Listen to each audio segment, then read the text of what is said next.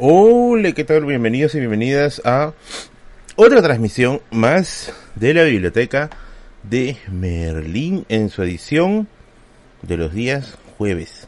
Ya, en su edición de los días jueves, que está orientado al tema de, bueno, básicamente cosas random, cosas bien, bien random.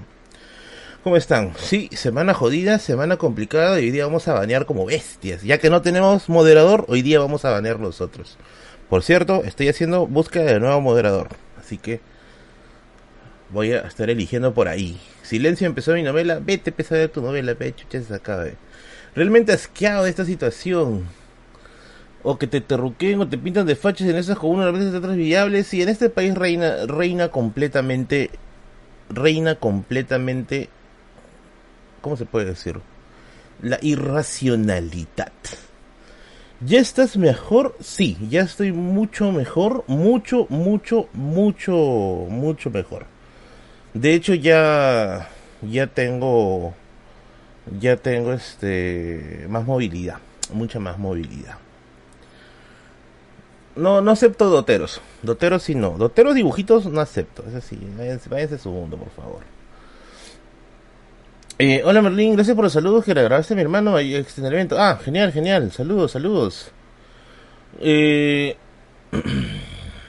¿Qué dice? ¿Ya empezó el fondo de sitio? ¿Qué? ¿Qué tiene que ver eso? En vez de irracionalidad, ¿no será la polarización? No, yo creo que es irracionalidad. Hace ya viene tiempo ya.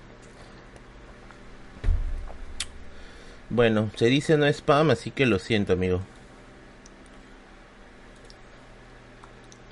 Sorry, sorry, man.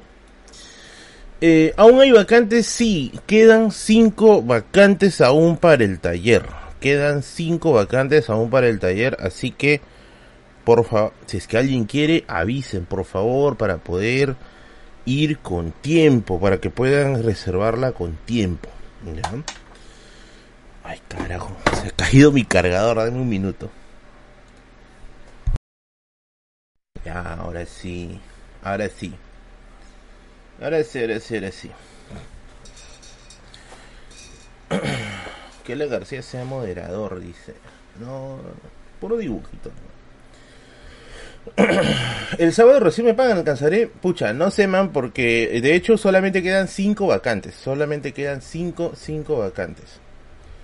Eh, yo calculo que se va a llenar hoy día. O sea, que se va a llenar durante la transmisión. ¿Ya? por ahí. ¿Hasta cuándo crees que duren las marchas? ¿Quién crees que financia todo esto? La gente se está financiando. ¿Quién? es que, por ejemplo, cuando dicen la minería ilegal financia esto. Si uno fuera minero ilegal, me sale mucho más, mucho más rentable financiar la candidatura de un congresista que estar financiando un montón de campesinos para que vayan a qué? a tumbarse el régimen donde estoy haciendo dinero, a eso, no le veo sentido. Lo veo bien, bien, bien random. Además, eso sería equivalente a preguntarse quién ha financiado todos los movimientos de protesta popular en el mundo, en el, en el Perú, perdón. Lo veo tonto. Ahora, ¿hasta cuándo va a durar? Es una pregunta mucho, mucho más certera, creo yo, y mucho más adecuada. La respuesta es, no lo sé, pero yo creo que esto puede dar tranquilamente quizá un mes, quizá. De ahí yo pienso que la estrategia cambia, pienso, creo. Con unos compañeros estamos lanzando una campaña para poder recolectar material educativo para ser entregado a los colegios que existen en la comunidad de San Miguel de Alma, Anco, Huancavelica. Eh, si estás buscando, no sé, no entiendo bien, video, o sea, perdón, estás buscando donativos de libros algo así, mm, probablemente, probablemente vas a encontrar, pero siéndote bien franco, ya, bien, bien, bien franco, difícil que encuentres muy buenos libros. Puedes encontrar probablemente libros que no han salido en stock o cosas así. Te lo digo por experiencia, por mucha, mucha, mucha experiencia.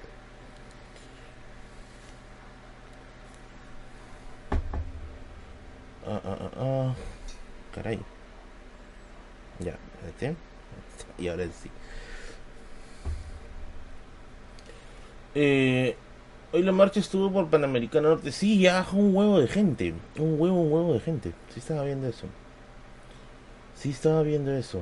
Fue interesante, ¿no? Fue muy interesante. Gracias, Jonathan Segarra. Sí, ya estoy un poco... Ya estoy mejor en realidad. O sea, ya el dolor está mucho más tolerable. Porque hace, hace unos días de verdad el dolor está insoportable.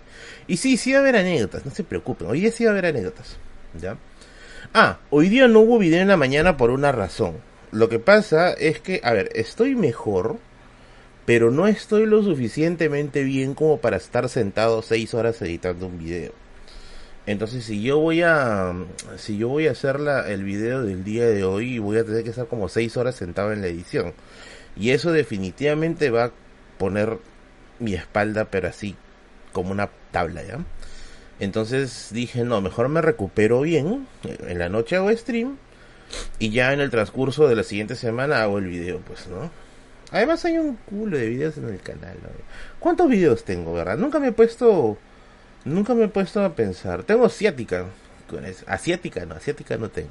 Tengo asiática. A ver, ¿cuántos videos tengo? Ni yo sé cuántos videos tengo. A ver, vamos a revisar. ¿Debe ser más de 100? Sí, debe ser más de 100, fijo. Ah, 107. Tengo 107 videos. Tengo 107 videos. A su madre. Son un culo de videos. Tengo 107 videos. Ya, pues hay un montón de videos, pues ya que un video no salga en una semana. Al menos, al menos, mientras no tenga patrocinio todavía en el video, me puedo dar todavía este, este, este lujo. ¿Viste el video de Antauro? Vi los pedacitos que colgaron del video de Antauro. No he visto el video completo. Ahora, eh, si es que es como lo pintan, Antauros la ha cagado. si es que es como lo exageran, bueno, debe haber alguna explicación. Así que todavía no, no he visto el video completo. Voy a ver el video completo, pero hoy día no. Presente, mi king, bienvenido, Leonard. ¿Cómo a mandarte una de kinder? Mejor mándate un yape, tío. Haz algo por los 150 que te vas a recuperar de la asiática. No, tengo que ir a. Tengo que ir a. Spam, por favor, es igual a ban, por favor, no spamen. Eh, tengo que ir al quiropráctico. Sí, el pan, infaltable el pan. Si es apología de frente a la base naval, probablemente. Sí, probablemente. Tengo que ver el video, la verdad. No voy a opinar de algo que no he visto. He visto el pedacito que colgaron el Twitter. Pero no. De Twitter sí. De Twitter tengo mucho cuidado. Gracias Diana Solís, ¿qué tal? ¿Un fascista es un anticomunista o depende del ideólogo? De hecho, una de las características del fascismo es su rechazo al comunismo. Corporativismo, deseo de expansión, anhelo de un pasado mejor, ¿no? Estos elementos, discurso autoritario, ¿no? Anticomunismo son rasgos del fascismo. Gracias, José Pinto, mi King Color Con. ¿Cuál ha sido la crisis social que más durado hasta que cayó el Prezi? Besitos se derrotaron, dice. Ah, su madre. Mira, por cuestiones de extensión, yo diría el oncenio de Leguía. El oncenio de Leguía. El oncenio de Leguía. Eh, Leguía es el gobierno más largo de la historia del Perú. 11 años, ya, 11 años. Y dicho sea de paso, Leguía entra, entra al poder por golpe de Estado. Ya, Leguía entra al poder por golpe de Estado. Eh, supuestamente él, le gana a Antero, Antero Aspilla, creo que se llama su, su contrincante, que era del Partido Civil, y el Congreso no le gustó, el Congreso que tenía una mayoría civilista no le gustó, y Leía se adelanta, ¿no? Como en esos tiempos el Congreso era deliberante con respecto a los votos, ¿ya? En ese tiempo el Congreso deliberaba el resultado final de las elecciones. Imagínense qué sería ese el día de hoy. Entonces, este, como leía ya suponía, suponía de que el Congreso le iba a poner el freno, le iba a poner el freno con respecto a su participación, lo que termina siendo es golpe de Estado, ¿ya? Eh, y con ese golpe de Estado entra, ¿no? Entra. A partir de ahí Leguía se enfrentó a un problema grave porque no tiene el apoyo de los civilistas, intenta comprarlos un poquito con el tema de, las, de los canales de irrigación, eh, tuvo una relación bien tensa en realidad con las tres clases sociales, ¿no? No hubo una, una relación correcta. Sobre todo despertó bastante, bastante controversia la ley de conscripción vial, que era una ley que Leguía va a utilizar para financiar eh, la construcción de caminos y todo esto se hacía pues con mano de obra prácticamente gratuita, que afectaba sobre todo a los sectores bajos. Eh, eh, las clases medias se van a identificar con Leguía, pero de alguna u otra forma el partido aprista y el partido comunista eh, van a ser fuertemente su, su punto de su punto de eh, cómo decirlo eh, su punto débil no le van a hacer bastante contrapeso a Leguía no y finalmente cae pero no cae tanto por la presión ¿ah? cae por el tema del cae por el tema de que se le se les va el apoyo de los Estados Unidos pues no le cae la crisis de 1929 de Estados Unidos y en el 30 sale eh, Leguía del poder ¿no? Eh, por un golpe de estado militar, que lo termina llevando a prisión. Leguía ya tenía para ese tiempo una prostatitis muy pronunciada y que finalmente lo va, lo va a matar. ¿no? O sea, la, la, enfermedad se lo lleva. La enfermedad se lo termina llegando. Tío, fuiste a la marcha, he estado con la columna todos estos días, ¿ah? así que no puedo, no puedo ni siquiera salir. Eh, puedo caminar despacio, pero en las circunstancias como está todo, una persona que camina despacio más lo que va a entorpecer que ayudar. Así que prefiero joder de aquí. Yo creo que tengo más impacto de acá. ¿Qué opinas de lo que pasó en San Marcos y el caso judicial que le cayó recto a la UNI? Lo que yo básicamente ya les había dicho. O sea, el acto de San Marcos a mí me parece un ejercicio bruto de la fuerza con objetivos de amedrentamiento. O sea, ¿se puede sacar a la gente que ya se le había advertido? Yo creo que sí, se puede hacer. Pero todo ese show del terror me hace recordar mucho a esta a esta no sé si han leído Vigilar y Castigar de Michel Foucault. Quienes no lo han leído, búsquenlo, hasta, en PDF lo encuentran. Vigilar y Castigar de Michel Foucault en el primer capítulo habla acerca de la ejecución de Damiens y por qué la naturaleza de la ejecución en un espacio abierto. Entonces cuando yo vi eso dije, ah, puta, este es Foucault, pero este, es, este es ejercicio del poder al estilo Foucaultiano fijo. Entonces yo dije, no, eso va a traer problemas. Y trajo problemas. Ahorita todo el mundo está zafando cuerpo de ahí. Ahora, por otro lado, eh, la reacción del rector de la uni eh, me pareció, es, es, un tipo, se nota un tipo oculto. Al menos yo lo veo así. ¿no? Se nota un tipo que sabe hablar, o sea, tiene una retórica muy interesante y se nota que sí es, sí es cultivado. Se nota que sí es cultivado. Me parece que tiene una lectura bien interesante de la realidad. Vamos a ver cómo va, ¿ya? Vamos a ver cómo va. Pero al menos me pareció una postura bien interesante, bien interesante. Es economista de luego del Callao. Mano, así sea, puta, no sé, ya, así sea diseñador gráfico de, de, de, de, Computrónico, no, importa. La cosa es que el tipo tiene, tiene tiene una, una suerte de carisma.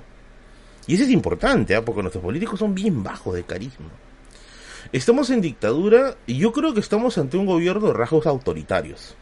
Hay dos tipos, hay dos tipos de, vamos a llamarla así, de, de características de dictadura, ¿ya? Por un lado están los gobiernos autoritarios y por otro lado están los gobiernos totalitarios. Esa es una pregunta que una vez me acuerdo que me vino en un examen de la universidad. Eh, los gobiernos autoritarios ejercen su poder en la esfera pública, o sea, tienden a abusar de su poder en el espectro público. Eso significa que sus políticas son muy agresivas, muy represivas, tienden a usar, por ejemplo, el uso del miedo para poder eh, cimentar sus ideas, el otro caso, los gobiernos totalitarios son los gobiernos que, que, ejercen su poder en la esfera privada. ¿Ya? O sea, muy aparte de la pública, también en la privada. En esos casos ya podríamos citar casos mucho más extremos. Por ejemplo, el caso de los gobiernos del bigotón de Alemania y del fascismo en Italia. Esos sí son gobiernos de claramente eh, corte totalitario, ¿no? Tiene su doctorado en la UNAM, es bastante considerado en esta casa política y académica también. Miren, yo les voy a decir de verdad, de verdad un consejo, amigos. Y esto sí les doy un consejo. Este es un consejo personal, ¿ya? Muy personal. Si quieren lo toman, si no me mandan al carajo. Dejen de ver o dejen de estar ahí atentos a cuántos títulos, en dónde estudió, cuántos cartones tiene una persona. A estas alturas de mi vida, yo creo que esa política del encartonamiento es un pésimo indicador para medir ciertas cosas. ¿Por qué Merlin? Porque yo creo que hoy en día, en un mundo en el cual la educación se ha mercantilizado tanto, que no es pues tan no es tan difícil obtener una de esas cosas, ¿no? Y ya yo yo personalmente creo que mucho del espíritu, mucho del espíritu de la universidad original mucho, mucho de la, del espíritu de la universidad se está perdiendo. Porque ahora es que la gente piensa que solo debe estudiar para trabajar. Y eso no es una universidad, pues amigos. Cuando uno examina, por ejemplo, Legoff, en sus estudios sobre la, Edad Media, no estoy desmediendo lo de ciencias. Estoy diciendo que el objetivo de la universidad es el conocimiento. Es el conocimiento. No es que vayas y te revientes de cartones encima y digas, ah, ya, ya soy. Cuando uno examina eh, esta le va a dar para acá al, loquito que está ahí con 30 posgrados encima, ¿ya? Eh, cuando uno examina el objetivo de las universidades a los fines de la Edad Media, te das cuenta que el objetivo de ello eran los conocimientos universales. Es más de Audret, acabas de decir algo muy interesante, y esto lo he leído en algún, en algún lugar que ahorita quiero recordar. Por ahí había escuchado a un historiador decir que los cartones de hoy en día son los títulos nobiliarios de ayer. Eso yo había, eso yo había, yo había leído, creo que lo leí en una revista de publicaciones históricas que hacían una comparación entre los títulos nobiliarios y los cartones. Entonces, eh, y yo decía, carajo, tiene razón, ¿no? Tiene algún tipo de sentido, ¿no? Bueno, se los dejo a ustedes, investiguenlo ustedes. Investíguenlo ustedes. El objetivo es el conocimiento. Hicieron bien en sacar a la gente de la San Marcos. Ojo, conocimiento estamos incluyendo todo aquello que se pueda referir a cosas que construyen al ser humano. Y eso también puede ser actos de empatía. Conocimiento no significa que estás yendo ahí a recibir tu clase, te sientas y luego te vas. Ese, es, no sé, ese es un manual, ¿no? Yo creo eso. Yo pienso eso. Bajo esa lógica, nuestros congresistas que están encartonados, deberían tener mucho más nivel que Marco Aurelio de Negri, ¿no? Marco Aurelio de Negri es un autodidacta. ¿Mm? Entonces, ¿dónde? ¿No? ¿Dónde? Yo particularmente no creo en eso. Y me ha, me ha tocado, ¿ah? más de una vez, más de una vez, se me ha presentado. Mira, yo les cuento, ¿ya? A veces, yo estoy en solo para fumadores. Un saludo para Christopher. Eh, yo estoy en solo para fumadores y a veces se nos presenta algunas personas, ¿ya? Y nuestra lógica es siempre tratar bonito, pues, ¿no? Al, cliente. Bueno, digo nuestra lógica porque la verdad es que yo no gano absolutamente nada, ¿ya? Eh, sino que a mí me gusta, me gusta vender. Entonces, este... Y, es decir, yo, yo me acuerdo que un par de veces me pasó algo bien curioso, ¿no? Yo, yo sé preguntar, ¿no? Este, ¿qué títulos busca? Me dice, estoy buscando historia. Ah, ya, este, ¿le parece este, este de aquí, no? Este libro de acá. Ay, no, que no me parece, me dice, yo soy abogado, tengo estudios en antropología. Y yo digo, ¿qué necesidad que me... ¿Qué necesidad que, que me recites todos tus títulos académicos? Porque la verdad lo único que estoy haciendo es recomendar un bendito libro, ¿no? No sé, parece que tuvieran una actitud bien a la defensiva, ¿no? Ya cuando hablamos bonito, recién como que se calman, ¿no? Y dicen, ah, verdad, ese libro se ve bien paja, se ve bien chévere.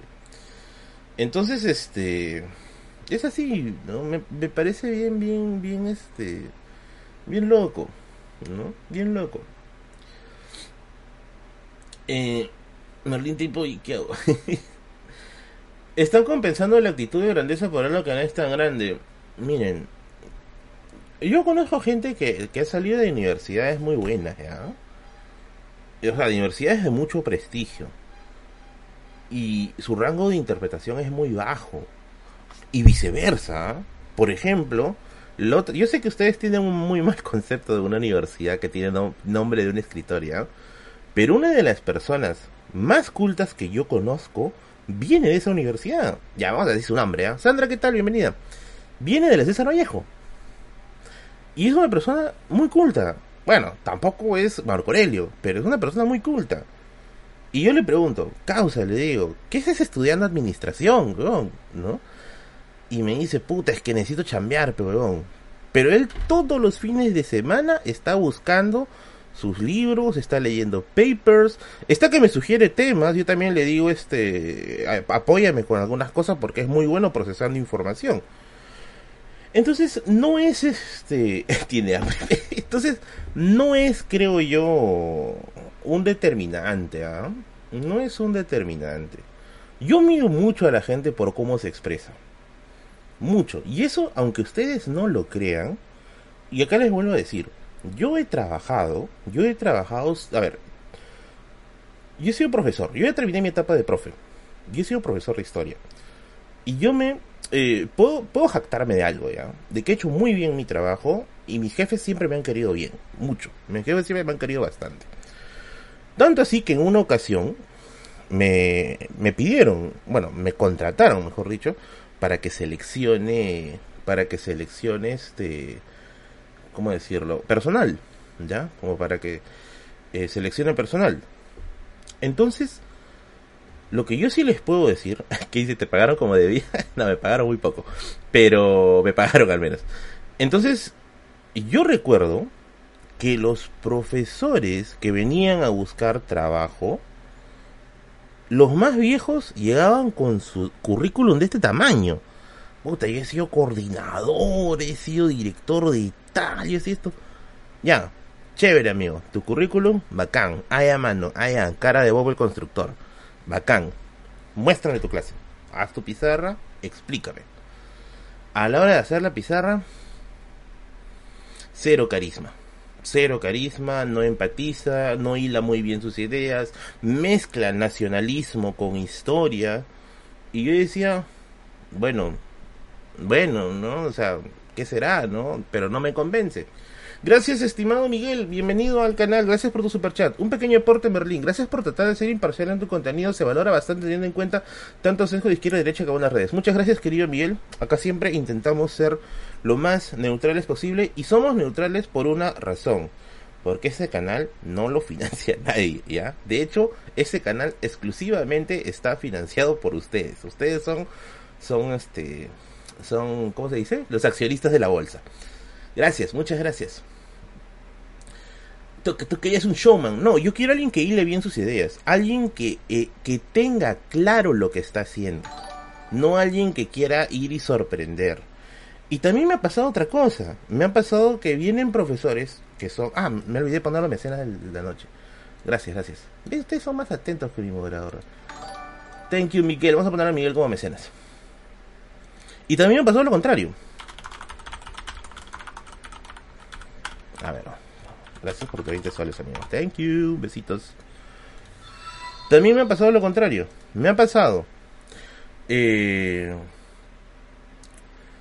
eh, me ha sucedido que venían profesores nuevos, o sea, que ah, tú los veías y habían dictado, pues, eh, pucha, las justas en dos lugares, en un lugar y venían como quien se dice a, a probar suerte, ¿no? Y yo le decía, bacán, chévere, bacán, todo genial, eh, tu clase. Y yo les daba la misma oportunidad. Y cuando hacían su clase, madre mía, o sea, tenían una habilidad, pero innata. O sea, eran muy buenos armando sus temas. Entonces, yo trataba de hacer eso. Y mi mismo jefe a veces me decía eso. Me decía, no te guíes tanto por su currículum. No te guíes tanto, me dice guíate por cómo hace su clase. Y sí, sí era muy, muy, este, sí eran muy hábiles. Entonces, yo creo que más allá de qué universidad, de qué lugar, o sea, depende mucho de las ganas que tú le eches a tu propio a tu propia labor. Y para eso yo creo que es muy importante que uno quiera lo que está haciendo. Ahora, yo no voy a tampoco, yo no voy a tampoco a, decir que, que no, no, no elijas una carrera. O sea, yo creo que es, es, es necesario, si es que esos son tus estándares de, de conocimientos. Pero, yo creo que uno debería ser muy sincero, muy sincero con respecto a sus propios intereses. Muy sincero. ¿Qué hacías evaluando un profesor? ¿Acaso ya has estudiado pedagogía? No, pero tengo más de 10 años dictando. Y créanme que nosotros nos medíamos muchas veces por encuestas. Hola Merlin, soy graduado de la Escuela de Psicología de la USB y hago tesis de San Marcos y otras, pero todo es gracias a buenos profes de San Marcos en la USB. Eso también es mucho, mucho, mucho otra cosa que influye, ¿ya? Eh, el hecho de llevar buenos profes. Muchos, este, muchas personas, como en mi caso, por ejemplo, y esto sí lo voy a ser bien sincero, ¿ya? Mi carrera yo no la entendía hasta el segundo año. O sea, yo no sabía bien de qué iba. Porque tenía, bueno, yo creo que a ustedes también les habrá pasado. Profesores que parece que estaban ahí por obligación, o no sé. Me han tocado muy malos profesores. Recién, recién en el segundo año aparecieron profesores que sí ya me dejaban mucho más en claro. Y esto debo agradecer. Yo siempre agradezco a dos profesores de mi universidad. Eh, es bueno, tengo varios, varios profesores que son queridos, pero son dos, creo yo, los que se acercaron mucho a mi forma de, ver el mundo, ¿no? La profesora María Inés, el profesor Ruiz. Mm, para mí me fueron de mucha ayuda, mucha, mucha ayuda. Entonces, con ellos recién como que empecé a articular todo, ¿no? dije, ah, ya por acá va la cosa. Eh, si yo hubiera si yo hubiera sabido que existe un curso de introducción a la historia, yo lo tomaba. Créanme que yo lo tomaba, ¿ya? Yo sí lo tomaba. Yo sí lo tomaba. Las habilidades blandas están sobrevaloradas. No es algo difícil de conseguir, solo relacionarse con la gente. No sé por qué hablan de eso como si fuera la gran cosa. Bueno, opinión de Yuri está perfecto. A ver, Sir Storer tiene otro, otro tema. Dice, Merlín, ¿crees que Perú entre en guerra con Bolivia? La frontera está militarizada. Pi, No me quiero ir, señor Stark, postdata, soy boliviano. Para ser bien sinceros, bien sinceros, yo no creo. No creo que entremos en una guerra. O sea, ya sería el colmo del absurdo, ¿ya? Yo creo que este es parte, parte del escenario de la narrativa, del escenario, de, de la narrativa del escenario que se quiere crear, ¿no? de esto de que, ah, ya, primero eh, fue Castillo, no, después fueron los prefectos, no, fueron los mineros ilegales y los, los, los taladores ilegales, no, fue el narcotráfico, no, huevón, puta, que este, son los terroristas, huevón, puta, ahora somos los bolivianos, huevón. Yo creo que es parte de la narrativa que se quiere crear. Y, y, es cojudo, pues, o sea, ¿por qué? ¿Por qué entrarían eh, ¿Por qué entrarían en guerra? O sea, ese, es cojudo. Ese ya sería el extremo del absurdo. Yo lo dudo mucho. Además, hoy día, hoy día, ha salido un comunicado, creo que hasta de Fuerza Popular, diciendo que se adelantan las elecciones. Ahora, yo no lo creo, ¿ya? Yo no creo que haya buenas intenciones ahí, pero eso ya es sintomático. Merly, mejor anécdota. Espérate un rato, Pendo. No llevo ni 30 minutos en stream. Un ratito. ¿Debe, renunciar? Yo creo que sí. Yo creo que debe hacerlo. Pero Merlín, Sedín estaba en la plancha presidencial de Pedro Castillo. ¿Qué cosa no entiendes? ¿No entiendes? No, porque un régimen se sostiene con legitimidad. No se sostiene con balas, se sostiene con legitimidad. Esa es la parte del contrato social. De eso trata el contrato social. Tú tienes que ajustarte a la legitimidad de la gente y no al revés y no al revés. Eh, me debes historias de miedo, eso es cierto. Y Merlín causa yapes. Ah, perdón, no he leído los yapes. Han llegado dos yapes. A ver. Vamos a leer los yapeos. Porque acá leemos todos los yapeos, caramba. Casi parecido política de todos los yapeos. Gracias, Enrique. Merlín, ¿estás de acuerdo conmigo en que el problema del Perú no es de ideología, sino de corrupción e informalidad? Totalmente de acuerdo.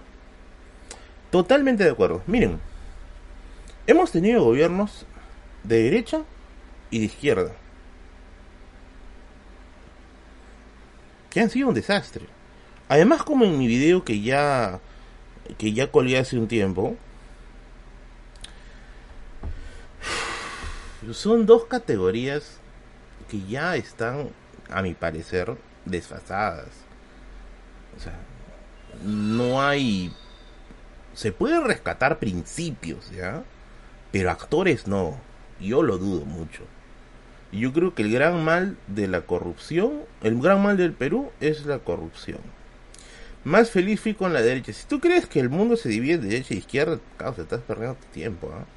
Estás perdiendo gravemente tu tiempo.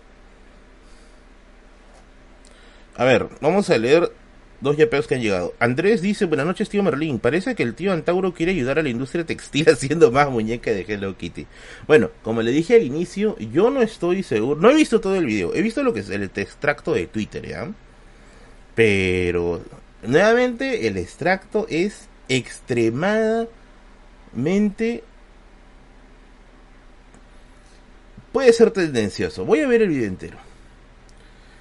Eh, Tomás dice, para tus medicamentos, Merlin. ya, gracias por tu consejo. Por ocho solcitos saqué cinco libros en la cachina, un autografía por el autor. Oye, buena, buena, muy buena, muy buena. Ya saben que mis consejos para conseguir libros baratos son los máximos vestidos. Más feliz seré con la monarquía, dice. ¿Por qué? no entiendo, no entiendo. Ya, te creo que puedas ansiar federalismo, ya, porque en cierto modo en cierto modo tiene una lógica hoy en día. Pero monarquía, tío. O sea, no nos ponemos de acuerdo para tener un presidente de elección popular y nos vamos a poner de acuerdo para poner un rey. ¿En dónde? O sea, ¿en qué sentido? El rey, ojo, que el rey tiene que contar aún con más legitimidad que un presidente, ¿ah? Al menos el presidente se cuenta por la mitad más uno. El rey tiene que ser legítimo en todo momento tiene que contar con una gran cantidad de legitimidad. No tiene sentido, pues amigos. Dejen de fumar caca, carajo. ¿Por qué no estudiar historia en el Perú? ¿Por qué no? Mm, mira, si te quieres dedicar, por ejemplo, ¿no? A, estudiar historia europea, en Perú se te va a hacer muy complicado. Muy, muy complicado ahí tendrías que sí hacerlo en Europa. ¿Ya? Creo que se refiere a que quiere volver a la monarquía de España. Es absurdo, pues. ¿Cómo vas a volver allá? ¿Qué vas a ir a decirle al consulado español? Hoy tráiganos a su rey. Su rey, que dicho ese paso, creo que hace unos años se ha fugado. no, no, no. Yo sí. A mí, a mí ya me han tildado de comunista, hispanista. No sé qué cosa no me han tildado, ¿ya? Pero de monarquista jamás. Yo sí soy completamente opuesto a la idea de un rey.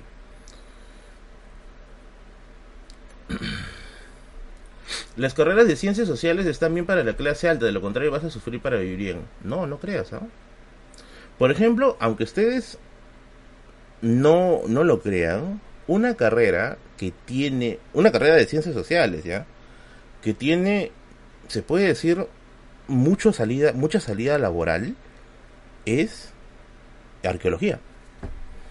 ¿Qué, Merlín? O sea, mi viejo me ha desanimado por las puras, probablemente, porque arqueología, arqueología tiene mucha salida laboral. Tengo entendido eso, ¿ah? Tengo entendido eso, ¿ah? Así que no es necesariamente que no, que te vas a morir de hambre, no. ¿ah?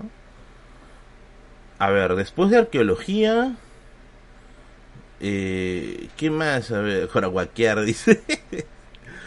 Después de arqueología, ¿qué otras carreras sociales tiene bastante salida?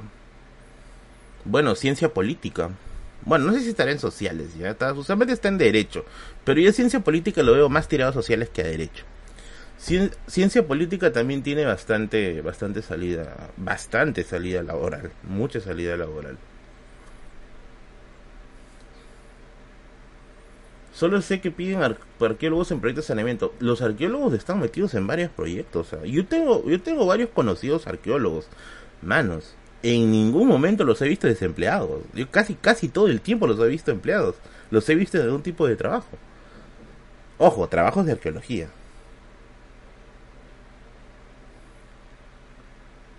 ¿Qué ciencia política? Yo sé que ciencia política está más en la facultad de Derecho ya, pero por la estructura de la carrera, Yo lo asocio un poco más a sociales. Es mi, mi opinión. Es mi opinión.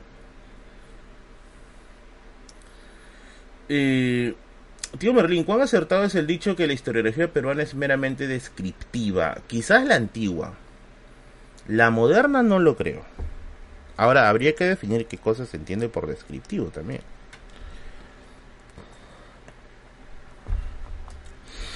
Arturo dice, en arqueología hay como mierda de chamba, sobre todo en regiones.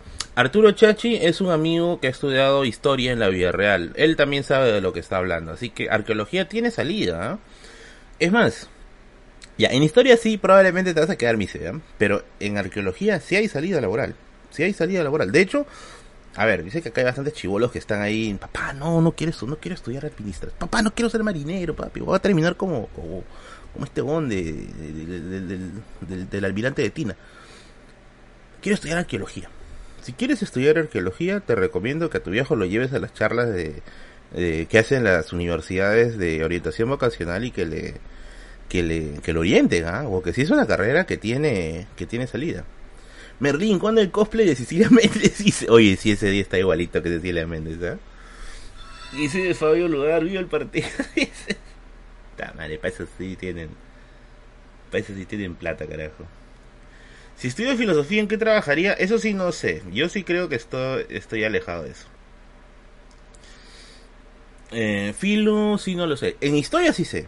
En historia, a ver, si quieres chambear puramente en la chamba de historia, archivos, ¿no? Los archivos usualmente son la fuente de trabajo más rápido. O investigación, pero investigación sí es un poquito peleado, ¿ya? En cambio en archivo hay cualquier cantidad de, oferta laboral. Mónica Redhead dice, piensen que se necesitan arqueólogos, piensen que se necesitan arqueólogos, se necesitan para licitaciones del Estado. Ojo, para ver si va el nuevo DC en X y Y lugares. Ojo, arqueología tiene bastante salida laboral. Así que ya no, ya no piensen que vas a estar así como el doctor Alan Grant ahí, esperando a que te financie un viejo, un viejo jeropa ahí, que quiera hacer su parque de dinosaurios, ¿ah? No, no, no, no, no. O sea, hay, hay salida, hay salida laboral. A ver, ¿cuándo mejoran el cono norte? Dice. En antropología hay algo de salida laboral, mm, más que historia sí, menos que arqueología también. Está en un intermedio. Ya, el resto sí no me pregunte, ya el resto sí no tengo ni idea. No tengo ni idea. Pero siempre es posible. ¿Cómo decirlo? Siempre es posible construir algo. Siempre es posible. Ya, y ya, pues si no puedes construirlo, tienes que llamar a mis amigos de Muebles Andina, que son los expertos en construcción. Muebles Andina construyen muebles a tu medida. Así es, muebles de melamina de altísima calidad. ¿Quieres hacer muebles para tu casa, para tu biblioteca? Ojo, que hacen bibliotecas, ¿ah? diseñan bibliotecas. Para tu casa, tu biblioteca, tu negocio, sea lo que sea, mis amigos de Muebles Andina lo van a hacer realidad. Son carpinteros ultra responsables. Olvídate ese carpintero que se te tiró pelota y con tu dinero, que no te conteste WhatsApp. No, acá se acabó. Ellos son extremadamente responsables, te doy la garantía. Contrátalos al 919-487-201 Muebles Andina. Cotice ese mueble a tu medida ya, ahora mismo. Obvio. Y acá está su contacto, por si quieres ahí mandarle un WhatsApp, mándale un WhatsApp y cotiza eso ahora mismo. ya está. Rifa un mueble. Andina me puede construir un país estable. Obvio, amigo, obvio, obvio.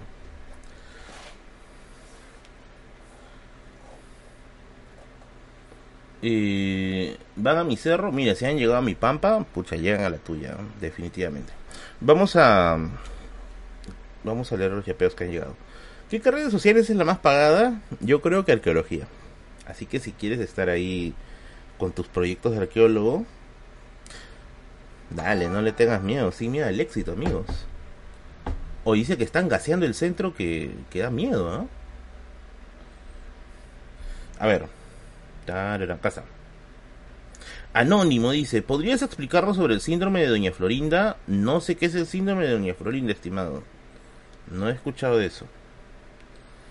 Eh, Diego dice, Merlín, mi hermano me recomendó tus videos y ya me he visto casi todos tus videos. Oh, gracias.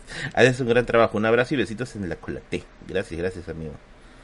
Eh, Hugo dice, Merlín, un saludo para mi mamá, Eva, que es tu fan. Un saludo a la señora Eva Peralta. Un saludo, estimada.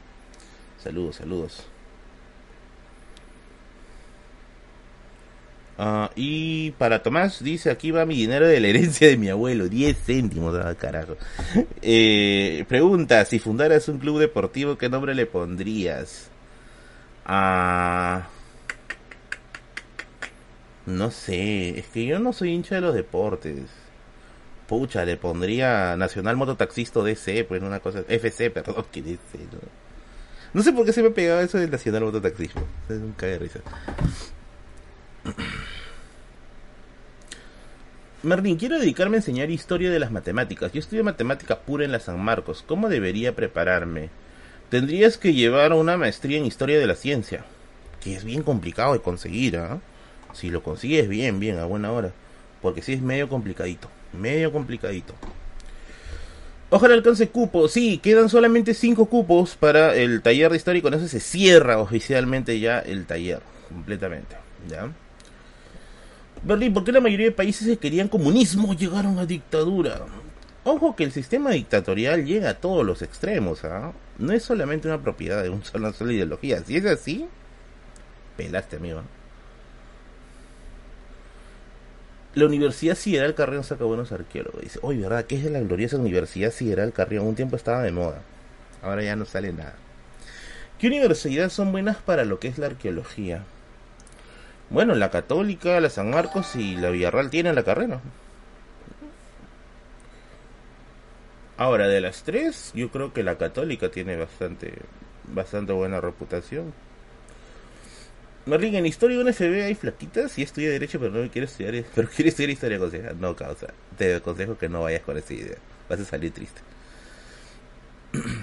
¿Cuál es tu especialidad en historia? Y la mía, bueno, lo que me estoy especializando es historia de las mentalidades. En tu experiencia, ¿cuál es el perfil de los profes de inicial? Conozco uno y es muy intenso. Dice, ¿qué? No sé, no conozco profesores de inicial. No suelo, no suelo mucho relacionarme con profesores de inicial, porque no compartimos puntos en común. ¿Qué tal cristianismo? Ah, ah, este nombre, cristianismo neutro tecnócrata patriota. A la miércoles, weón, renació el Partido Civil. ¿Qué fue? Sí, está el nombre de Hernán, Hernán Broncano. Ese es el. Coordinen con él, por favor, con el WhatsApp. Ya, con el WhatsApp es importantísimo que coordinen las inscripciones, por favor. Listo, vamos a empezar con las anécdotas, porque ustedes han venido acá por las anécdotas. Mientras vamos contando anécdotas, vamos contando de paso algunas, algunas cositas con respecto a coyuntura. Eh... Ah, quedan dos vacantes. Quedan dos vacantes, quedan dos vacantes. Ya me están pasando la voz ahorita que ya se está acabando las vacantes. Quedan dos vacantes. Ya vamos a contar anécdotas, ¿ya? Antes de eso vamos a leer los últimos yapeos que han llegado. La gente está yapeando de sol en sol. A ver.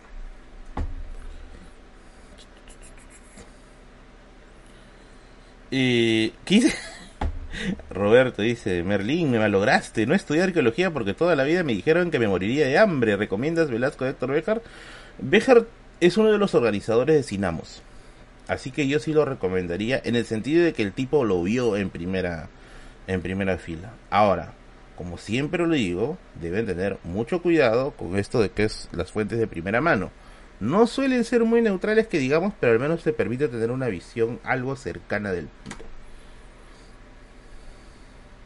Merlin, ¿cuándo sale el segundo grupo? En marzo. En marzo sale el segundo grupo. Y voy a estar haciendo un taller exclusivo en febrero para Tacna máximo 10 personas. Ya, máximo 10 y va a ser presencial. Así que amigos de Tacna, prepárense, prepárense, prepárense. Eh, Moisés dice, Berlín es posible espectorar los estudiantes eternos de, de las universidades. Depende, ¿ah?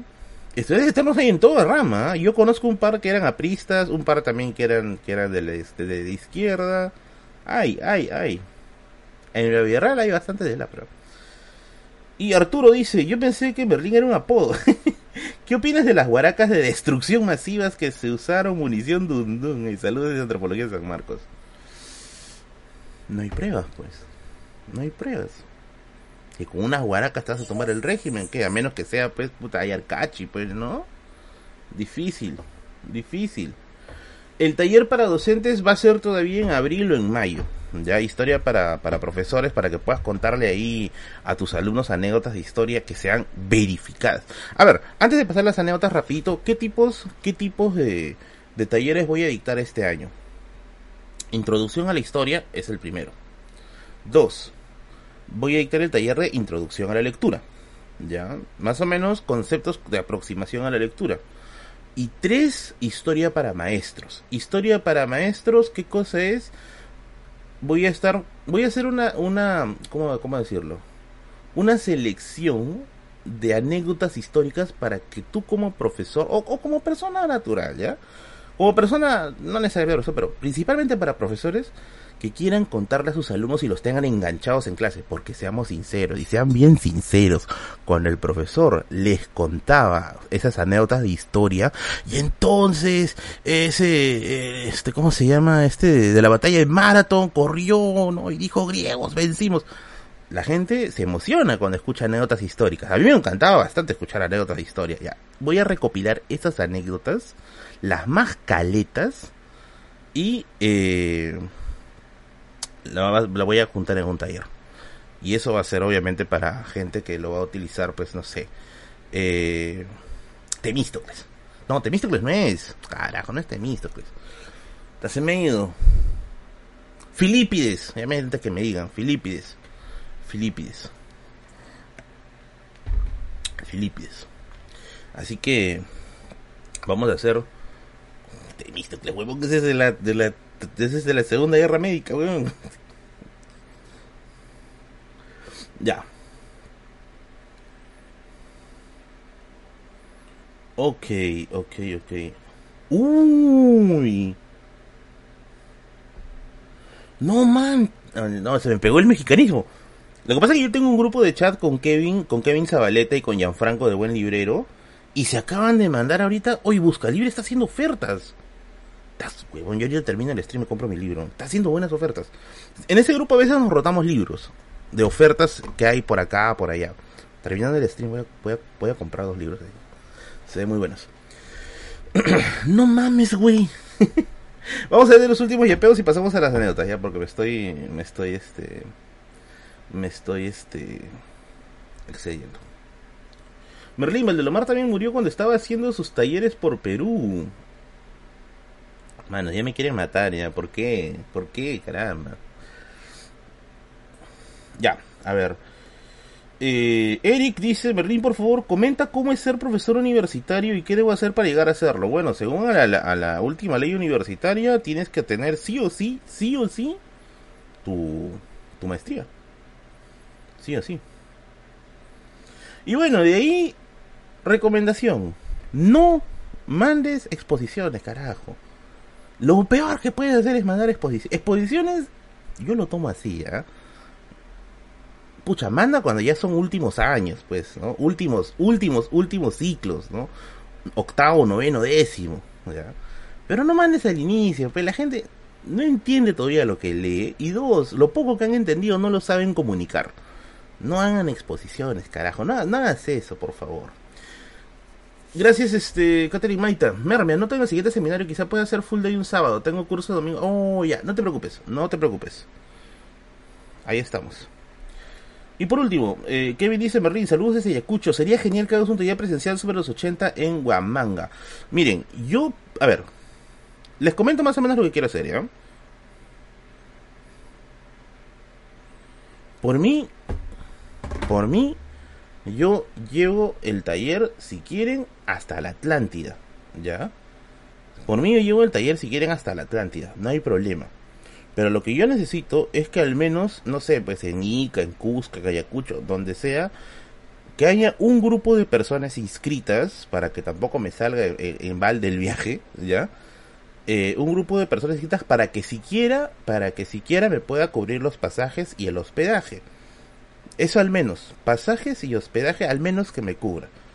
Con eso yo me voy a donde sea. Si quieren uno en Apurímac, lo dicto en Apurímac. Si quieren uno en Puno, lo dicto en Puno. Si quieren uno en Ica, lo dicto en Ica. Yo no me hago ningún problema. Yo llevo mis PPTs y me pongo a hacer Corea del Norte. Ya yo voy y dicto con Kim Jong-un ahí. Donde sea. Pero necesito un grupo de personas que puedan, este, que estén confirmando su inscripción para que no, un grupo siquiera de 15 personas, ya, siquiera de 15 personas. Ahora, me he estado comunicando con no voy a todavía soltar a la universidad, pero hay gente que tiene vínculos con universidades y me dice, Merlín, en esta universidad nosotros llevamos historia o educación con respecto a historia. Eh, pero no tenemos conceptos claros, me dice, me dice. Entonces no sé si tú podrías venir y dictar una, una charla a nosotros. Yo encantado. Si me dice Merlín, pero por ser en la universidad puede haber descuentos, yo encantado, hago los descuentos, pero me tienen que confirmar, o sea, me tienen que decir ya, este grupo de aquí sí va a querer. Entonces yo agarro mis maletas, me voy al lugar, dicto la conferencia, me quedo un día por ahí visitar algunas cosas y me regreso al toque. Entonces esa es más o menos mi, mi forma de, de chambear. Yo feliz, ¿eh? yo feliz, ¿no? Porque como ya les dije, este año yo estoy mucho más libre, así que puedo darme unas vueltitas por aquí y por allá. Llegas hasta el penal también, el penal, amigo. Vamos a hacer así como Andy Dufresne, sueño de fuga ahí. Ya vamos a Merlin y en vez de llevarlo en taxi lo llevan en 25 comisis.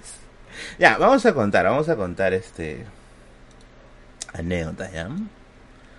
Vamos a contar anécdotas. A ver. ¿Han visto la película? Espero que YouTube no me banee. Espero que YouTube me banee. Ah, ah, ya sé cómo. Ya, no lo voy a decir yo, lo van a decir ustedes. ¿Ya? ¿Han visto? Uy, no traje mi gorrito de la urraca. Carajo, me he olvidado. Ay, carajo, lo olvidé en el primer piso. Lo estaba lavando. A ver. ¿Cuál sería el femenino de perros? ¿Cuál sería el femenino de perros? A ver, escríbanlo por favor, van que los banean ustedes, que no me banean a mí. ¿Cuál sería el femenino de perros? Ajá, ya, ahí está lo que dijo Jesús Casas. Ya, caninas, caninas. ya. Hay una película, hay una, hay una película mexicana, ya, que tiene ese nombre, caninas, pero en la otra variante, ya, que tiene ese nombre, perros siempre. ya. Hay una película mexicana, perres, hay una película mexicana que tiene ese nombre. No sé si la han visto. ¿Han visto esa película que tiene ese nombre? Ojo que no es... Ajá, Paul Cansaya la ha visto.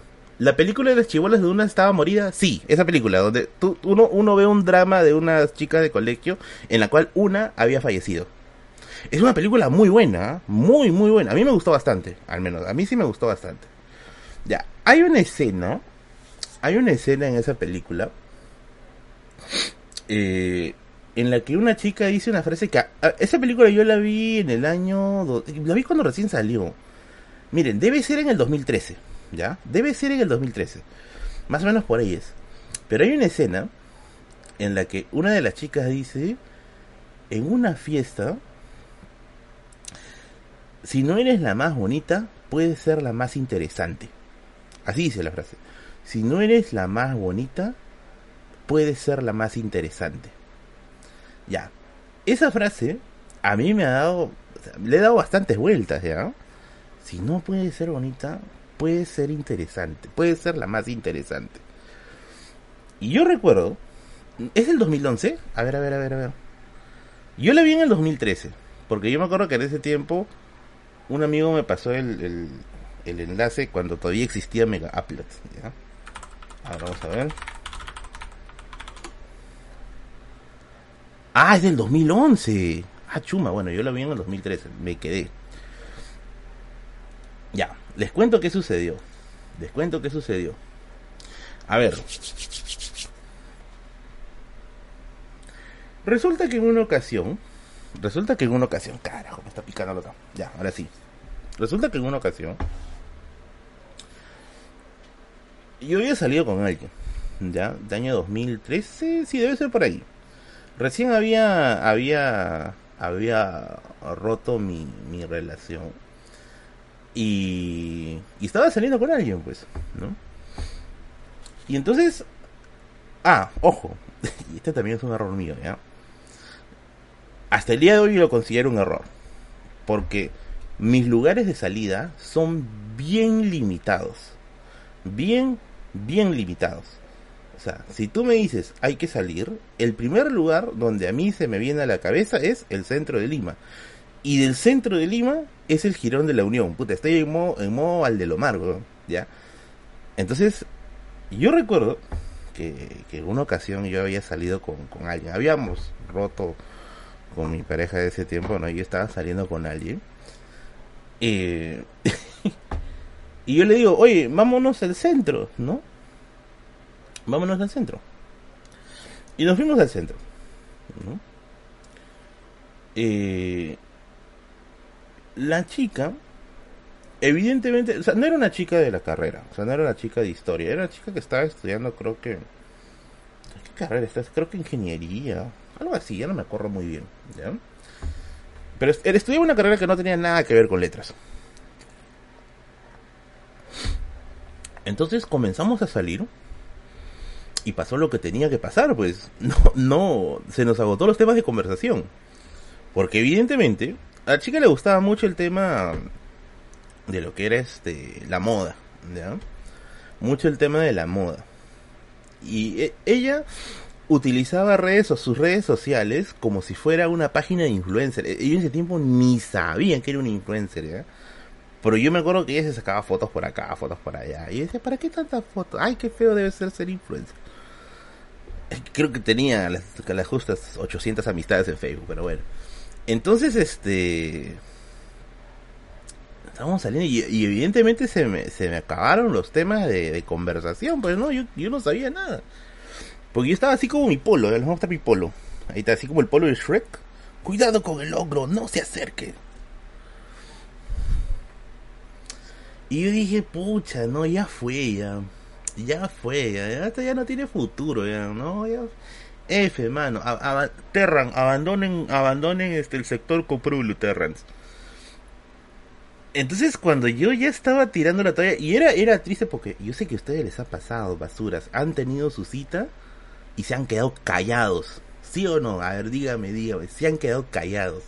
Y has hecho una estupidez. Te has puesto a revisar tu celular. Díganme, díganme si es que no han hecho eso en algún momento. Ya no podrías hablar más, se han quedado callados y se han puesto a mirar su celular. ¿Han hecho eso o no han hecho eso? A ver, opiniones, por favor, confirmo. Y sí, puta madre. Obvio, pues, obvio. Muchos lo han hecho. Sí, dice, en efecto, no, dice Onelli, no. Y sí, sí suele, que son sí suele, suele pasar, man. Es que ya no sabes de qué hablar, Y lo único que te queda es agarra tu celular. En el momento en que tú agarraste tu celular, ya se acabó todo. Lo que dice Mónica Redhead, ahí ya fue. Ahí ya fue, fracasaste, fracasó. Por favor, despiértenos, ya tenemos que salir a la superficie. Ese rato ya tienes que pedirle a COP del origen que te saque del sueño, ¿no? Que te lleve al, nivel superior. Entonces, eh, yo dije, no, me no me rindo, no me voy a rendir, no, no me pienso rendir. Y se me ocurrió hacer una cosa interesante. ¿En dónde estábamos ese rato? Ah, ya, estábamos en la Plaza de Armas, bueno, en la Plaza Mayor. No sé cómo se me ocurrió decirle, oye, ¿sabías que acá colgaron a un presidente? Y me mira, ¿qué hablas? Me dice, no, sí, acá, después del gobierno de Balta, poco antes de la guerra con Chile, eh, se revelaron los hermanos Gutiérrez, ¿no? Marcelino, Marceliano, ¿no? Y acá en la, cúpula de la catedral colgaron un presidente, ¿no? ¿Así? ¿Ah, ¿Por qué? Me dice. Bueno, el, primer militarismo ya se negaba a, soltarle el poder a los civilistas y los militares quisieron darle golpe de estado a Balta porque no le querían dar el, el, el mando a Pardo y Lavalle, ¿no? Ah, man, ya me dice. Ojo, este es 2013, ¿ah? Este, este, este, ni siquiera tenía ni idea de tener un canal, ¿ya? Y entonces, este. Aflojó, amigo. Me dijo. Ay, pero. Ay, a mí sí me gusta la historia. Me dijeron que este lugar está lleno de historia. Uy, ¿para qué dijiste eso, carajo? ¿Sabías que aquí debajo de la Catedral de Lima estaba el templo de Pumainti? Un templo, acá este lugar tenía un templo prehispánico, sí. Y presuntamente debajo del Palacio de Gobierno estaba el tambo donde estuvo el último curaca de Lima, que es este Taulichusco. Ah, sí, mi profe me había contado de eso. Es más, digo, vamos a ver la piedra Taulichusco, que está por acá. Sí, hay una huanca. ¿Qué es una huanca? Es una piedra sagrada que se coge, si no me falla la memoria, de la pampa de Amancaes y se lleva al lugar donde está actualmente la parte de atrás de la Municipalidad de Lima. Vamos a ver, vamos, vamos. Y se fue. Se fue, nos fuimos a, ver la, la, huanca, que dicho sea de paso sí existe, ¿ah? Que está en la parte... a ver, la parte de atrás de, de, la Municipalidad de Lima, donde está el virrey, te vas por ese corredor, antes de llegar a la pista hay una piedra gigante. Esa piedra gigante, esa piedra gigante que está ahí es una huanca. Y ese exigimos taller historia familiar. esa huanca es un recuerdo de Taulichusco, del último gran curaca de Lima, Taulichusco II o Taulichusco el viejo, porque había un Taulichusco primero. ¿ya? Entonces me dijo, oye, ¿qué es esto? Mire, me dice, yo antes trabajaba por acá, bastantes veces he visto esa piedra y no sabía qué era. Anda, ¿no sabías qué era? No, no sabía qué era. Yo le pregunté a mis amigos qué significa esta piedra. Nadie sabía. Uy, qué vergüenza, digo. ¿Cómo se nota que no te quieren? No, no sí, nunca sabía qué era esto, ¿no? Y este de acá, en este lugar de aquí, antes ocurrieron guerras, me dice, uff, no tienen ni idea. Vamos para resaltos, le digo, vamos, te voy a enseñar por dónde llegaron, por dónde llegó las tropas de Kisu Yupagi para querer tomar Lima. Y nos fuimos hasta la plaza, hasta la plaza Italia, y le dije, aquí está el hospital de San Andrés, donde probablemente estuvo la Malqui de, de de Pachacútec, al frente está el Hospital de Santa Ana, el primer hospital para indígenas que se creó en el Perú, por toda esa prolongación rumbo al RIMAC, que, que deriva en la parte de atrás de donde venden libros en Amazonas, esa es la ruta que tomaron las tropas de Kisu Yupanqui, general de Bancuinca, para intentar tomar Lima. Oye, así le tenía hasta la tarde. Yo estaba haciéndolo, yo estaba haciéndolo de guía turístico. Y así, por acá pasó esto, por acá pasó el otro, vamos al parque de la exposición, vamos al parque de la exposición, ¿no? Acá pasó lo siguiente, era antes el Palacio de la Exposición, más allá estaba el famoso arroyo de Huatica, que derivaba en el campo de Marte, donde se dice que había una laguna. Éxitos. Éxitos, éxitos. Desde ahí, mi estrategia es esa. Aunque no lo crean. Desde ahí, mi estrategia es esa. esto bueno, le aplico antes, ¿ya? Ahora ya no, porque está para más ocupado que la patada, ¿ya? Eh, pero mi estrategia es esa. Vamos al centro de Lima y ahí te hago el reverendo recorrido, ¿ya? Te explico por acá, por acá, por acá vino la guerra, por acá vino Piero, la, estaban acampando por allá, acá mataron a Monteagudo, todo, todo, todo eso de ahí.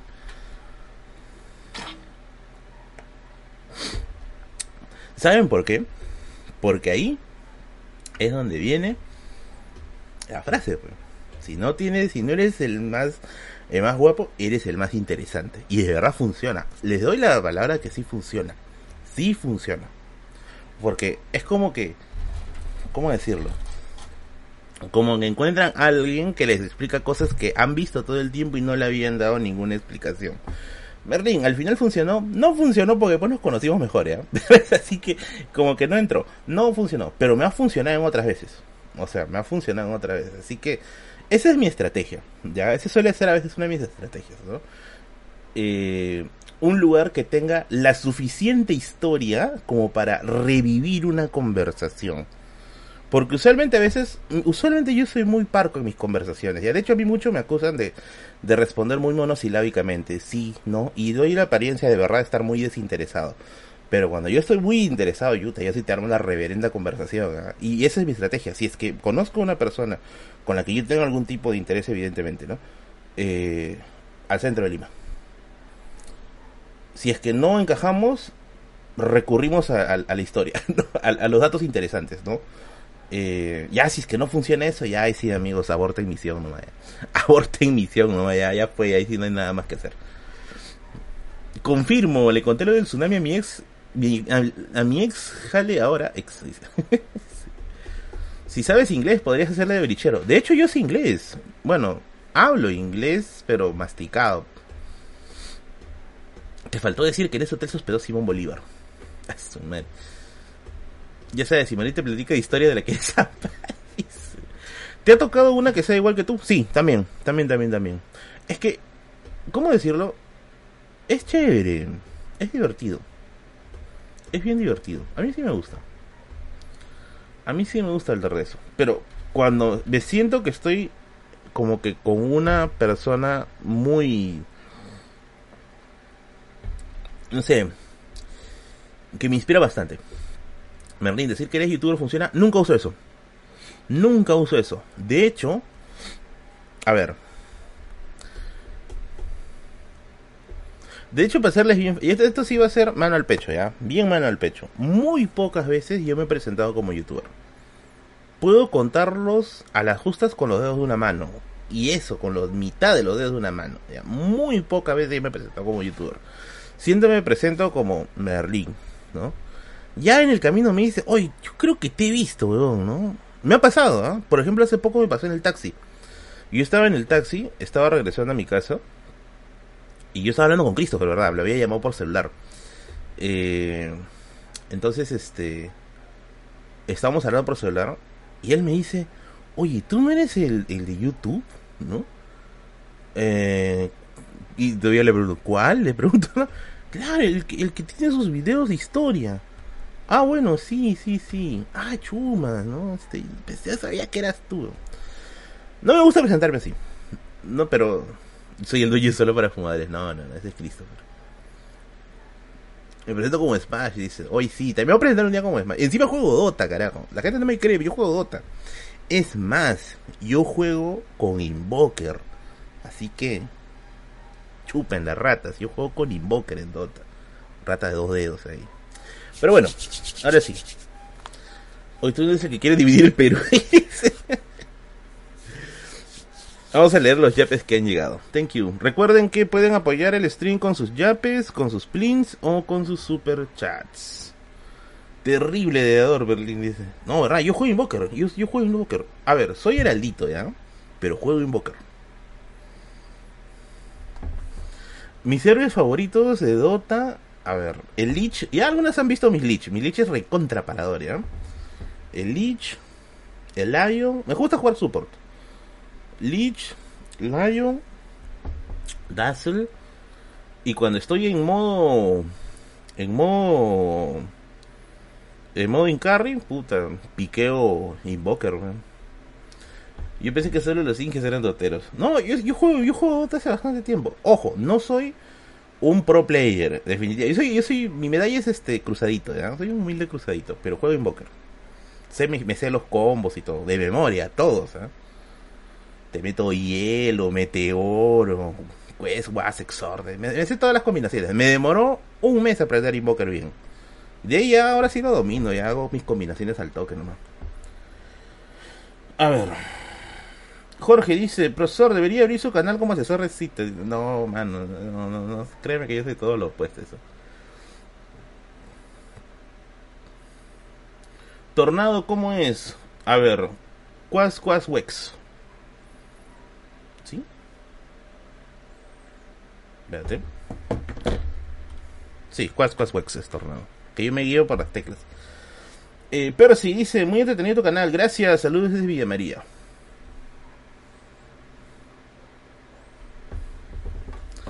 Ahora sí. Oh, ya. Aprobado, dice. Tío Merlín, eh, invisible. Invisible es.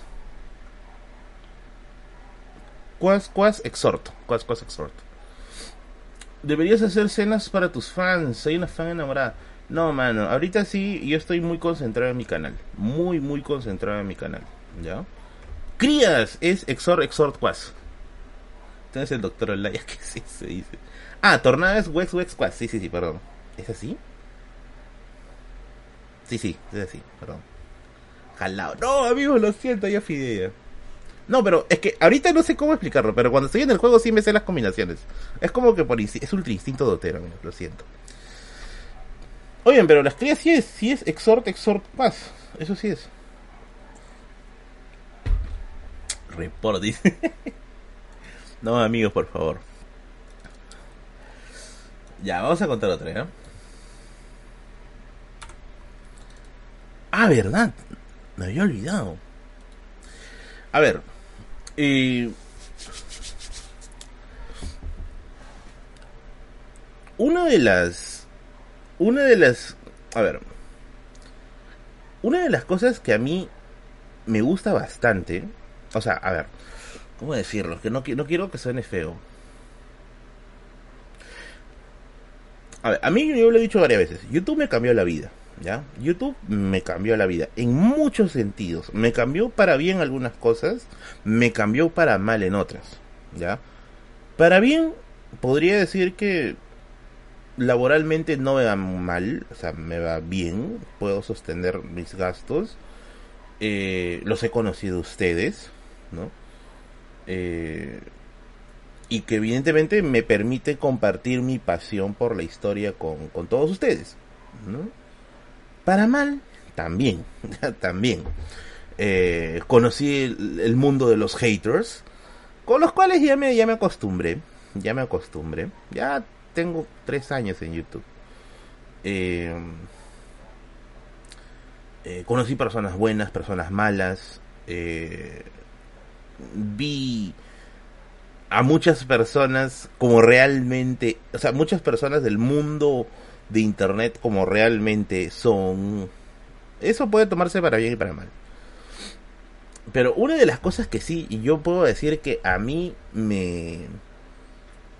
que es una de las cosas que a mí más me gusta de estar en YouTube, es que por primera vez en mi vida, por primera vez en mi vida, se cumplió un deseo mío, ¿ya?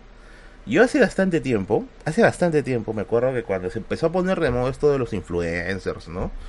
Eh, sobre todo en el año 2013, 2012, que era el año pues donde explotaban los, los influencers, yo veía que los influencers le, le, les mandaban cosas, pues, ¿no? Y ya colgaban sus, sus, sus, sus, posts diciendo, ay, muchas gracias a Adidas que me mandó estas zapatillas, muchas gracias a Nike que me envió estas cosas, muchas gracias, no sé, a Coca-Cola que me envió esto. Y yo decía, ¿cómo me gustaría ser influencer, pero de libros, para que me envíen sus libros? A mí al diablo, que no me manden ni zapatillas, ni ropa, ni nada. Yo quería libros. Porque ustedes saben que los libros de historia lamentablemente son caros. Lamentablemente en este país cuestan mucho. Y yo decía, si yo fuera influencer, yo pediría que me envíen libros. ¿no? Porque ese sería mi mayor gasto. Puedo decir que se ha cumplido. Puedo decir que sí se ha cumplido. Ya porque eh, a mí me... Ahora te mandan trolls. Sí, también me envían trolls. Puedo decir que se me ha cumplido, ¿ya?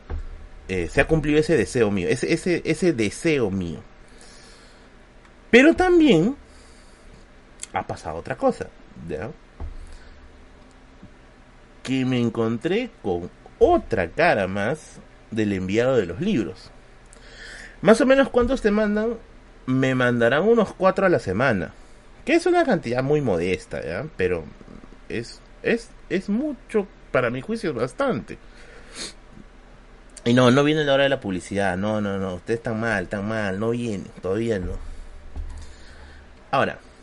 Eh, más o menos cuatro libros a la semana me envío. De todo tipo. ¿ah? Pero ya me pasó anécdotas incómodas. A veces con el envío de los libros. ¿Ya?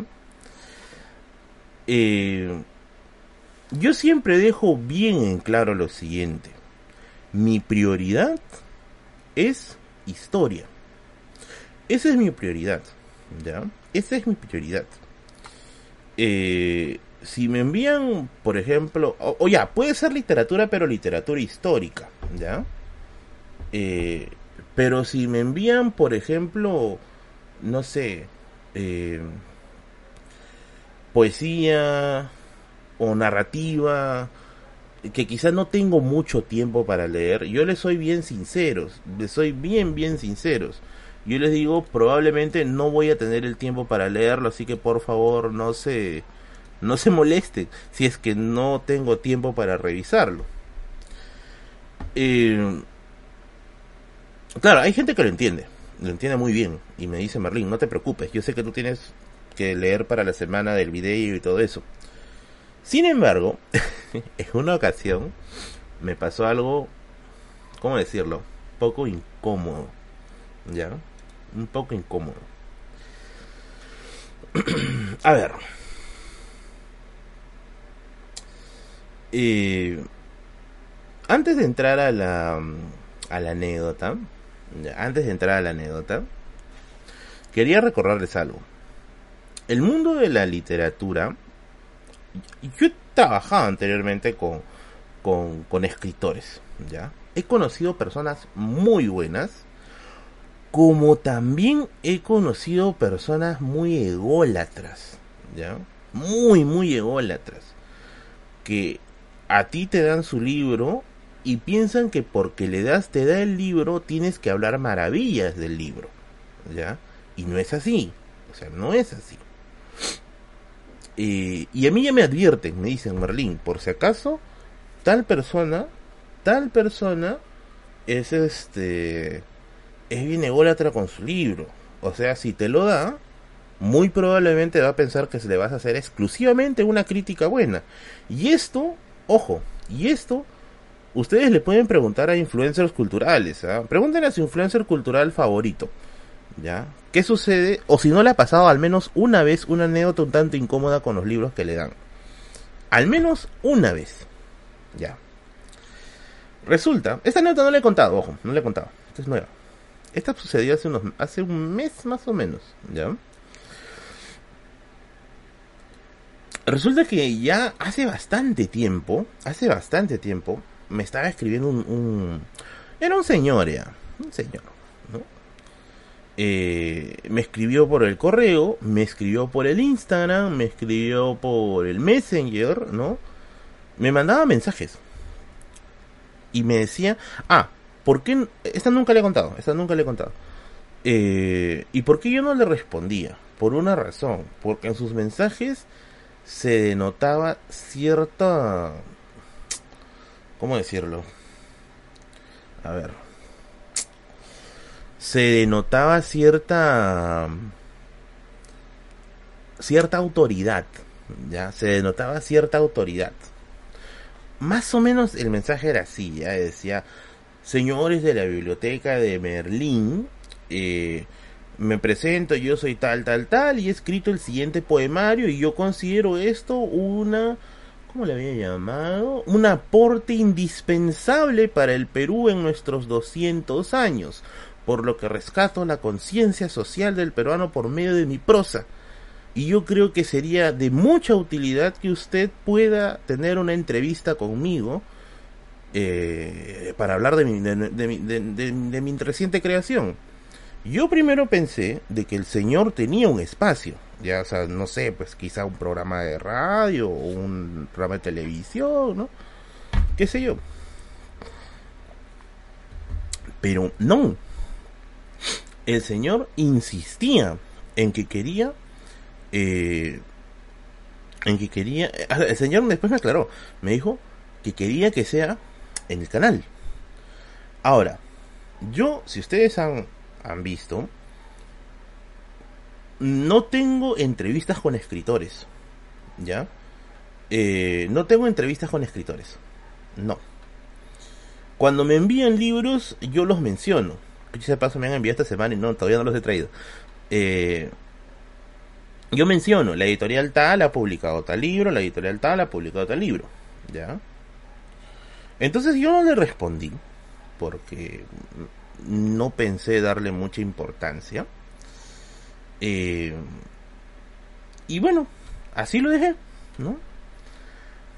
Hasta que un día, parece que el señor ve mis streams, ¿ya? Porque se dio cuenta.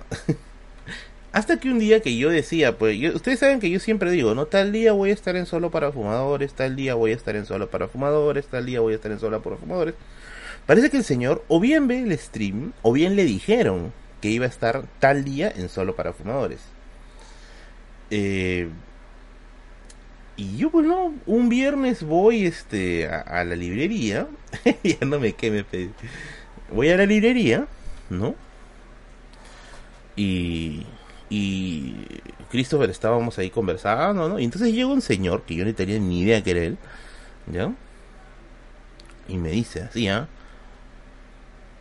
Hasta que por fin te veo, Berlín, me dice. Y yo lo miro, ¿no? y le digo, señor, ¿qué tal? Buenas tardes, ¿en qué lo puedo ayudar? ¿No? Eh, me dice, ¿no? Este, Merlín, es muy difícil hablar contigo. Y yo ese rato ya estaba más o menos suponiendo por dónde iba la cosa, ¿ya? Es muy difícil hablar contigo, ¿no? Y yo digo, pero estamos hablando ahora, le dije, ¿no? Ahorita no hay ningún problema, ¿no?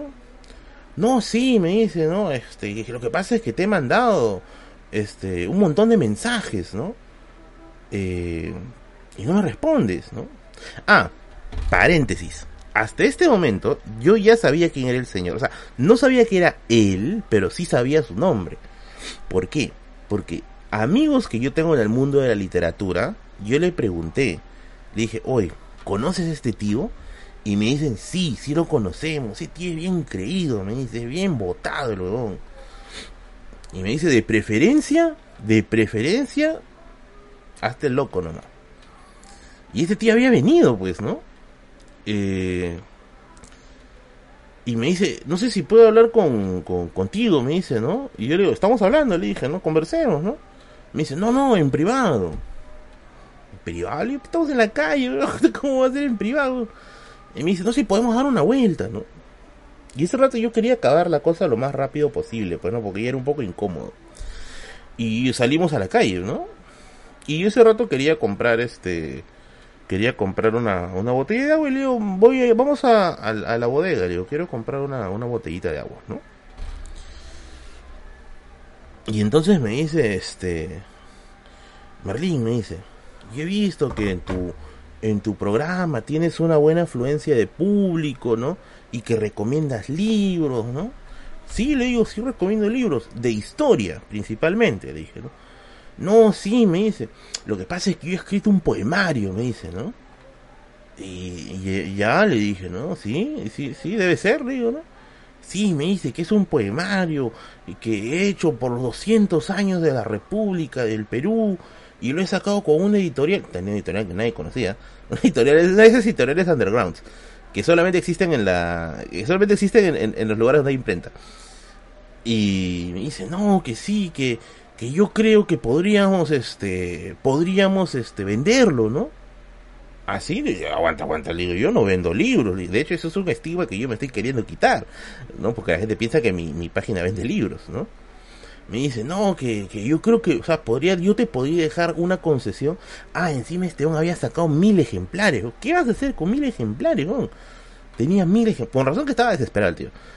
Tenía mil ejemplares. Me dice, te puedo dejar este 500 ejemplares, me dice. 500 ejemplares. ¿Qué voy a hacer con 500 ejemplares? No? Eh, te puedo dejar 500 ejemplares, ¿no? Y lo puedes ir vendiendo, ¿no? Y en eso no sé cómo yo pregunto, ¿no? ¿Y a cuánto están? Puta, ¿para qué le pregunté? El poemario, ojo, no tendría ni 50 páginas, ¿no? Era bien delgadito. Era casi una suerte de, de, de ¿cómo decirlo? Como un folleto, ¿ya? Y me dice, lo estoy vendiendo a 40 soles. ¿Ya? Y otro escucho, causa, esto no vale 40 soles, o sea, ya. Si fueras Pizarnik puede ser, ¿no? Pero esto no vale 40 soles, definitivamente. Yo no le había dicho todavía eso, ¿ya? Y encima me dijo, pero si quieres lo puedes vender a 60, cosa que tú le sacas una ganancia de 20 soles.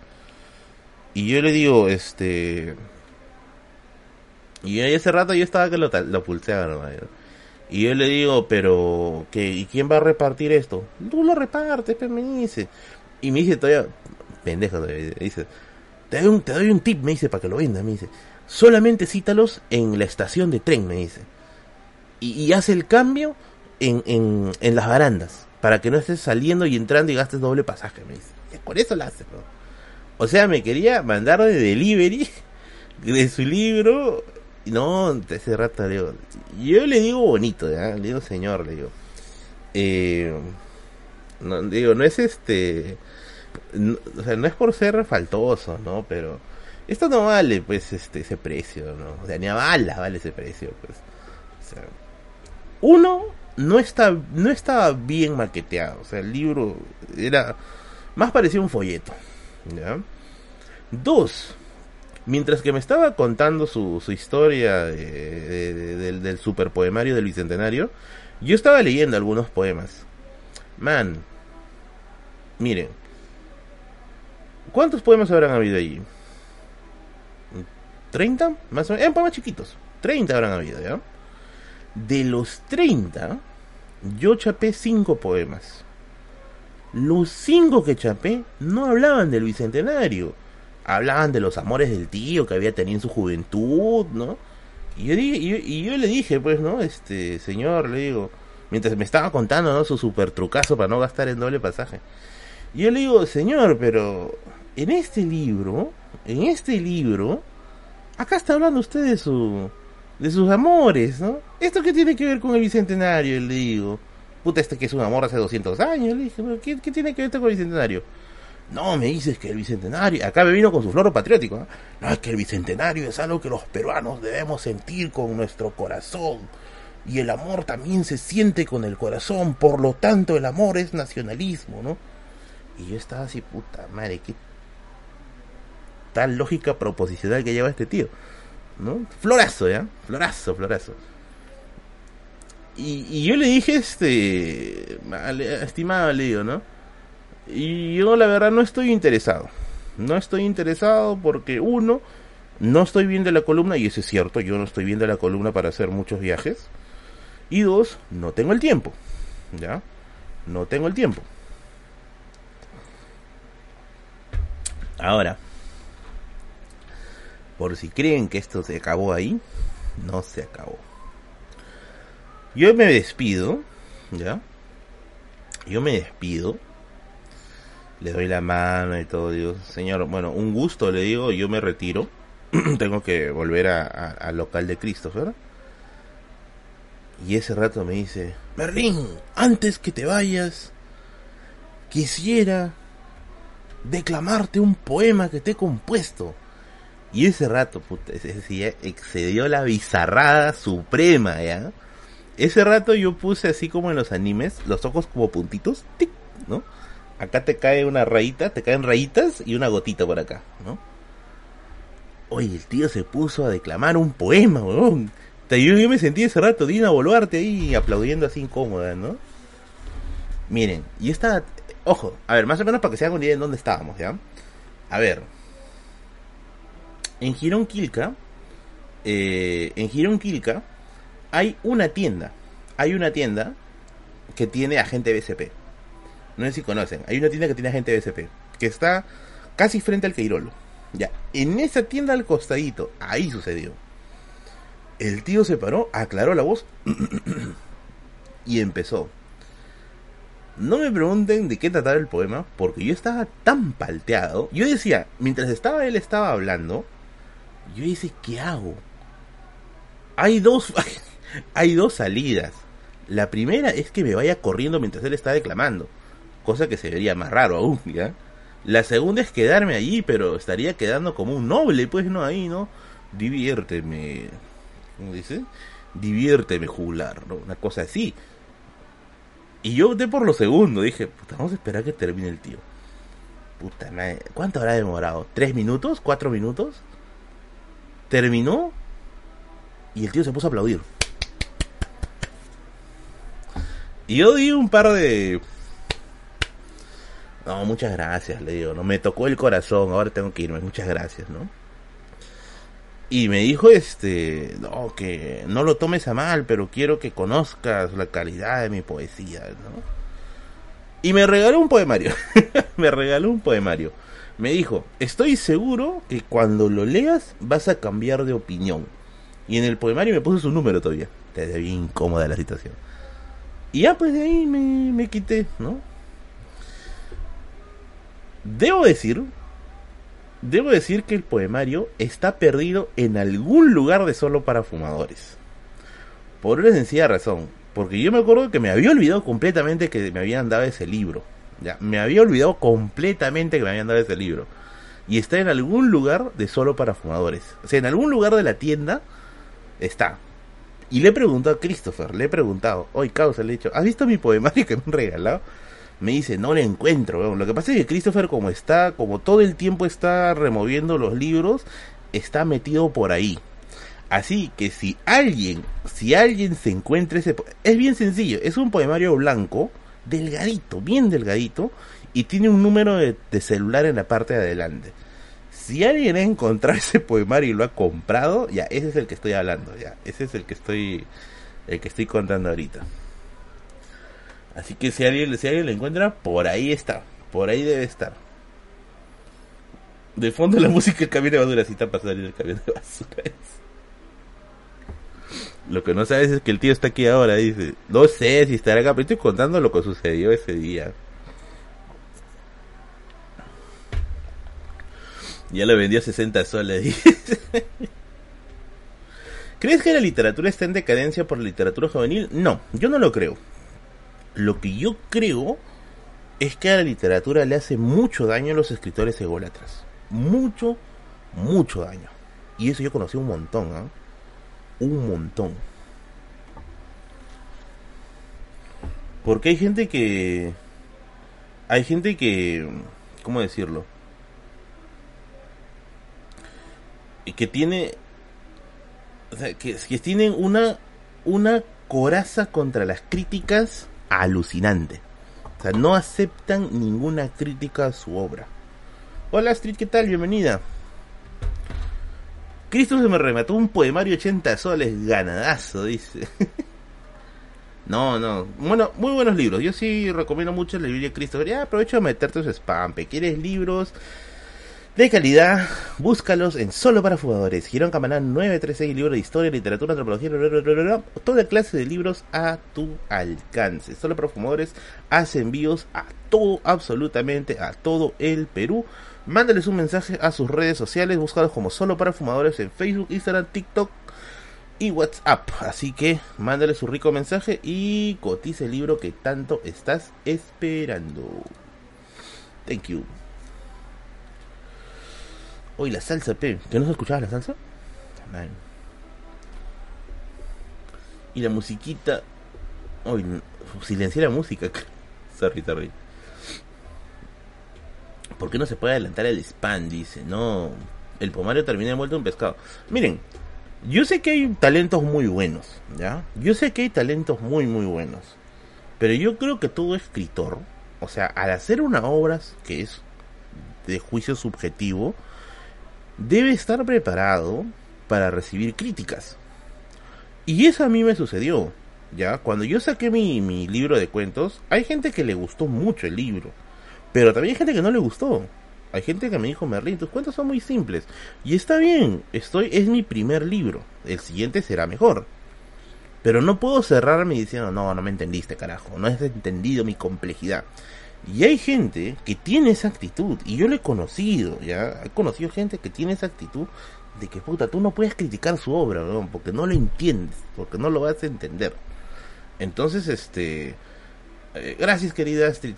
Entonces, este, eso es lo que yo creo que le hace mucho daño, mucho, mucho daño a, la producción local, sobre todo a la gente que ya de por sí considera al escritor una suerte de persona como que ajena a lo cotidiano, ¿no? Al menos los dos escritores que yo admiro mucho en vida, porque obviamente son escritores. Ah, bueno, Oscar Colchado falleció hace poco, ¿verdad? Un sentido pésame para los lectores de Oscar Colchado, que tuve el honor de conocer en la feria del libro que hubo en el Parque Kennedy el año pasado. Presentó su última obra, Cholito, y la serpiente de los Andes, si no me equivoco, se llama. Eh, y, bueno, de hecho, Colchado hizo toda una saga de la obra Cholito que a mucha gente le inspiró la lectura. Ya, gente como Colchado, al menos por lo que yo conozco ahí, eh, son personas que han construido su reputación en años. O sea, en años, ¿ya? Que sí pueden decir, pues, en alguna, de alguna forma, que tienen experiencia, ¿ya? Pero una persona que recién está publicando su primera obra, o sea, no puede pensar de que está haciendo el siguiente premio Nobel, pues. Harvey Colchado, no, huevón, Oscar Colchado. Merlin chapó 20 poemarios, los dispersos solo para fumadores, se inventó una historia de venderlos y no gastar ni en pasaje de tren. Nada, tío, busquen ahí, si quieren, busquen, ¿ah? Es un poemario blanco. si quieren les doy los datos, ¿ah? Si quieres, cómpralo. Si no, avísame, yo me lo llevo igual. Es un poemario blanco con un número de teléfono adelante, porque el señor le escribió su número de teléfono adelante. Si quieren, búsquenlo por ahí. Así que bueno, un, sentido pésame a la familia de Oscar Colchado. Un nombre que yo creo que su obra habla por él. Y yo creo que esa es la mejor manera de morir, amigos. O sea, la mejor manera de morir es dejar un legado. Fijo, es dejar un legado. Y esto justamente la otra vez yo conversaba con, con, con un amigo. Que nosotros somos intrascendentes para la vida. Totalmente intrascendentes. Ah, si hacen un esfuerzo, nadie, o muy pocos, se acuerdan del nombre de su tatarabuelo. Ya. La pregunta es, si tú no te acuerdas del nombre de tu tatarabuelo, ¿qué te hace pensar que tú después de tu muerte vas a sobrevivir a tres generaciones? ¿Qué te hace pensar que tú después de tu, de tu muerte tu nombre queda grabado en algún lugar de la memoria? Es bien difícil que tus nombres queden grabados en la memoria histórica. Muy difícil. Entonces, una de las cosas que siempre, siempre yo he valorado mucho es la necesidad de trascender un poquito, un poquito aunque sea, o sea, dejar una pequeña huella para que no desaparezcas en la bruma histórica. Esa es una de las cosas que vamos a hablar en el taller también. ¿Qué es lo que llamamos nosotros de historia? ¿Ya? ¿Qué es lo que nosotros llamamos de historia? ¿Y yo para qué quiero eso? Depende cómo lo tomes. Y yo creo que el verdadero legado de la vida es la trascendencia sí, bueno, hay gente que quizá tenga otra cosa, como legado, como, como su objetivo supremo de la vida. Pero ya hay fotos, dice. Las fotos siempre han existido, ¿ah? Y ahora en red, miren, si piensan que ahora porque existen redes sociales, eso perenniza eh, la, la, vida de una persona, tampoco va a ser así, ¿ah? Yo lo dudo mucho, porque la, nosotros estamos conociendo recién el, el origen de Internet, el origen de lo que va a ser una cosa gigantesca al futuro que va a evolucionar en formas, pucha, ponte que puede evolucionar hasta niveles de San Junípero. Entonces, eh, yo creo que estamos viendo algo que está en una etapa todavía muy primitiva y que va a ser una suerte de norma a futuro. Bajo esa lógica, el peso de tener un perfil en redes sociales va a ser equivalente pues a tener un daguerrotipo en tu casa. No va a tener, creo, el, el, mismo impacto. Entonces, eh, nosotros conversamos justamente con eso, con un amigo, de la necesidad de trascendencia. Y, bueno, Oscar Colchado, eh, el autor de, Cholito, yo creo que ha dejado un legado, ¿no? O sea, a donde tú, a época que tú mandes hacia adelante, esos clásicos se van a mantener. Y, y en algún momento alguien se acordará, pues, ¿no? ¿Quién era Oscar Colchado? Es como ahora, ¿no? Todo el mundo sabe, aunque sea que existió una persona que se llamó Abraham Aldelomar, ¿no? César Vallejo, José Carlos Mariate, ¿no? Es complicado. La trascendencia es bien complicada, ¿ya? Pedro Castillo trascendido. ¿Cuál sería tu mejor legado? Muy buena pregunta. Mi mejor legado sería dejar una saga, una saga literaria. Yo quiero escribir este narrativa, narrativa de ciencia ficción, no, narrativa de fantasía épica peruana, de mitología peruana. Ese sería mi legado. Y lo, estoy avanzando, lo estoy aún avanzando. ¿Merlin trascenderá? No lo sé. No lo sé. Yo creo que este canal de YouTube va a ayudar un poquito, pero no va a ser definitivo. Yo creo que la labor definitiva va a ser una obra gigante. Y esa obra yo estoy en camino de hacerla. Tengo imaginación, eso sí. Aparte que todas las semanas estoy escribiendo. Todas las semanas publico mis columnas. Y mis columnas están en la sección de miembros del canal. Toda la gente que está en la sección de miembros del canal puede acceder a descargar las columnas semanales. Ya voy tres columnas. Todas las semanas escribo algo nuevo. Y me gusta escribir. La verdad es que a mí me gusta mucho escribir. De hecho, me gusta más escribir que hacer videos. Es, mi pasión mucha. Es mi pasión quizá mayor. Escribir que, que, que grabar. Porque definitivamente mi primer gran amor ha sido la literatura. Creo yo. Por cierto, muy buenas columnas. Gracias, gracias. Ojo que las columnas están disponibles desde 5 soles al mes. Con 5 soles al mes en la sección de miembros del canal puedes acceder a las columnas semanales como también a los streams exclusivos. ¿Ya? y a nadie lee yape dice. Hoy, ¿verdad? No lee el yape. Vamos a leer el yape. Ha llegado un yape. Vamos a leer un yape.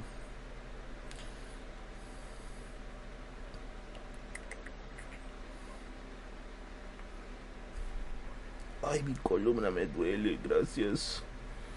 Eh, Berlín, te amo firme, nunca me había gustado la historia del Perú, pero gracias tiempo. Gracias, bebé. Gracias, gracias, gracias. Yo pienso que la historia es chévere si uno sabe, si uno puede contarla, si uno sabe contarla. Y intervienen bastantes habilidades, o sea, no solamente es la erudición, sino también tu capacidad de, poder abstraer eso y pasarlo a un lenguaje mucho más sencillo. A ver, tenemos... Tenemos tres yapeos. ¿Escribes como Beto Ortiz? ¿Mejor o peor? Pucha, no sabría, no he leído a Beto Ortiz. He leído un poquito de Maldita Ternura, no me gustó. La verdad es que no me gustó. Eh, saludos hasta Villa María, ¿qué tal? Eh, vamos a dar el siguiente yape. Acá está. Julio dice, Merlín, ¿qué opinas de la filosofía de Nietzsche como superhombre, su postura contra el catolicismo? Saludos desde Villa María del Triunfo, 322 dice.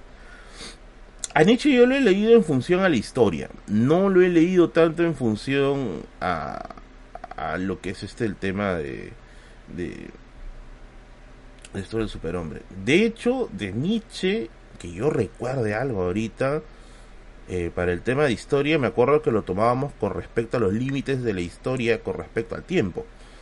¿no? Esta idea de, del hombre conclusivo, del hombre final no soy un experto definitivamente, pero sí me gusta mucho la filosofía de un autor que sí lee mucho a Nietzsche, o que sí ha leído regular a Nietzsche, que es este Slavoj Žižek. Iván, gracias, saludos Marlice, excelente, thank you, thank you, thank you. Ay amigos, se me soltó el estómago. Estoy con el estómago suelto ese día. ¿Prefieres a Jaime Belli o Beto Ortiz o a Raúl Tola? Jaime, me parece que las columnas de Jaime son brutales. Jaime es una de esas cosas. Bueno, a ver. El Jaime político no me vacila. Pero el Jaime escritor es muy bueno. Es muy bueno. A mí al menos me gusta mucho su pluma. Es muy entretenido. Sabe narrar. Sabe contar historias. ¿Ya se comparan las clases? No, faltan tres. Faltan tres personas. ¿Ya? Eh, a ver.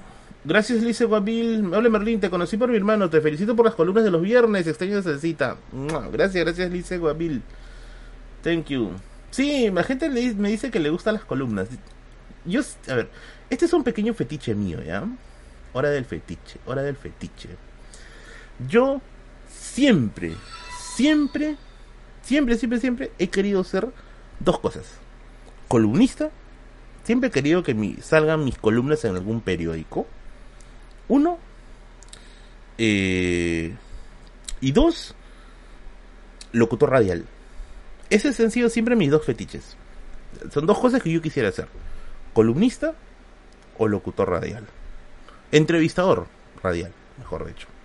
Me lleva mucho la radio. Yo sé que la radio está muriendo, ya, pero igual. Marco Aurelio mencionó por qué no se involucró en literatura. Si él era polígrafo, ¿cómo es que no hizo un cuento o novela? Yo creo que es porque Marco Aurelio vinculaba más su conocimiento a la no ficción. Marco Aurelio eh, era más un tipo de realidades, ¿no? de, concreto. Eh, es un gran amante de la, de, la estructura, de la precisión. Por eso es que siempre trataba de hacer mucho hincapié con esto de la estructura del lenguaje, de la correcta pronunciación de las correctas traducciones, ¿no? O sea, no lo veo a Marco Aurelio tanto en el lado literario que en el sentido creativo. Eh, después, por ejemplo, cuando Marco Aurelio criticaba, ¿cómo se llama esto? Eh, criticaba poesía, decía que habían ciertas, ¿cómo se puede decir? Habían ciertas palabras que no se deberían usar porque no van con el lenguaje estético de la poesía. Por ejemplo, Margorelli decía que los términos médicos no van, eh, no van en, en, respecto, con respecto a la poesía. Eso es discutible, ¿ya? Yo, yo no voy a ser tan cerrado a decir que sí es cierto, ¿ya? Pero yo creo que es discutible. Pero bueno, es la idiosincrasia de, de Marco Aurelio de Negri, ¿no? Y pienso que un tipo muy lúcido, extrañamente lúcido en este país. Es muy raro encontrar una persona tan lúcida. Ahora, ¿hay personas lúcidas en este país? Yo creo que sí las hay. Yo creo que sí las hay. He conocido algunas personas muy cultas. Muy, muy, muy cultas. Por ejemplo, eh, Gianfranco, que es una biblioteca andante de literatura, el tipo es un monstruo con el tema literario, ¿no? Kevin, que es, es un humanista, ¿no? El tipo maneja varias áreas del conocimiento, ¿no? Amigos que tengo por ahí también, eh, personas muy cultas, con las que se puede conversar de varias cosas. Y lo más chévere, y esto nuevamente es, es una de las cosas más chéveres, eh, ¿Qué se entiende por culto? Una persona que agrupa mucho conocimiento, al menos mucha cultura general. Eso es lo que yo no entiendo por ahí. Y una de las cosas que sí yo puedo decir que es un denominador común en todos ellos es la tolerancia. Es tolerancia. Kevin tiene sus ideas, Gianfranco tiene las suyas, yo tengo las mías, mis amigos tienen las suyas y todos convivimos tranquilos, ¿ah? ¿Se pasaron mis cinco yapes? Ah, no. A ver, a ver, voy a leer.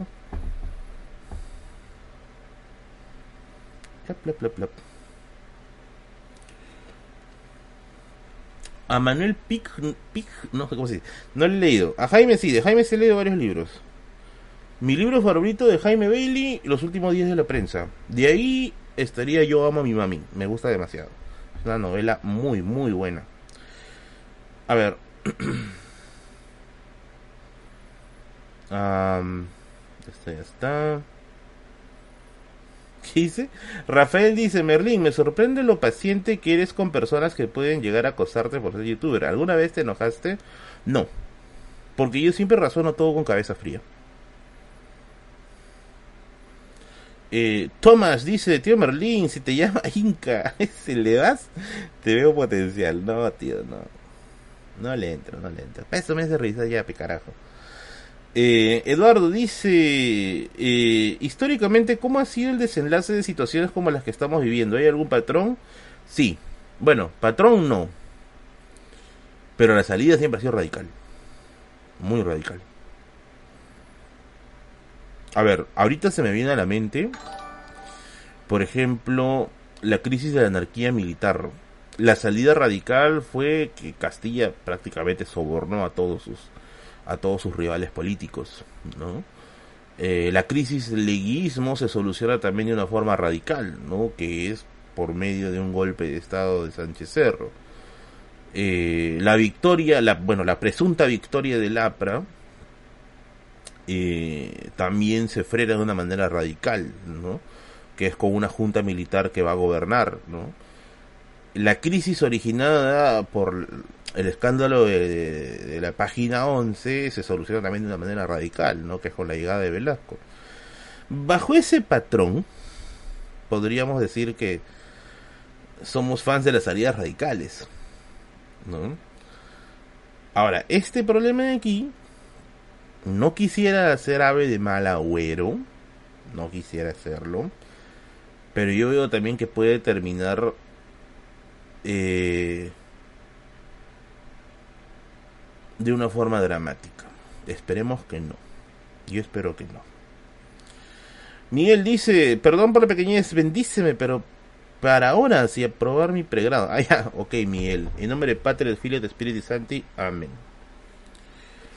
Thank you. Thank you. Bienvenido, Getello, a la categoría pequeño burgués. Bienvenido, bienvenido. Bienvenido, benvenuti.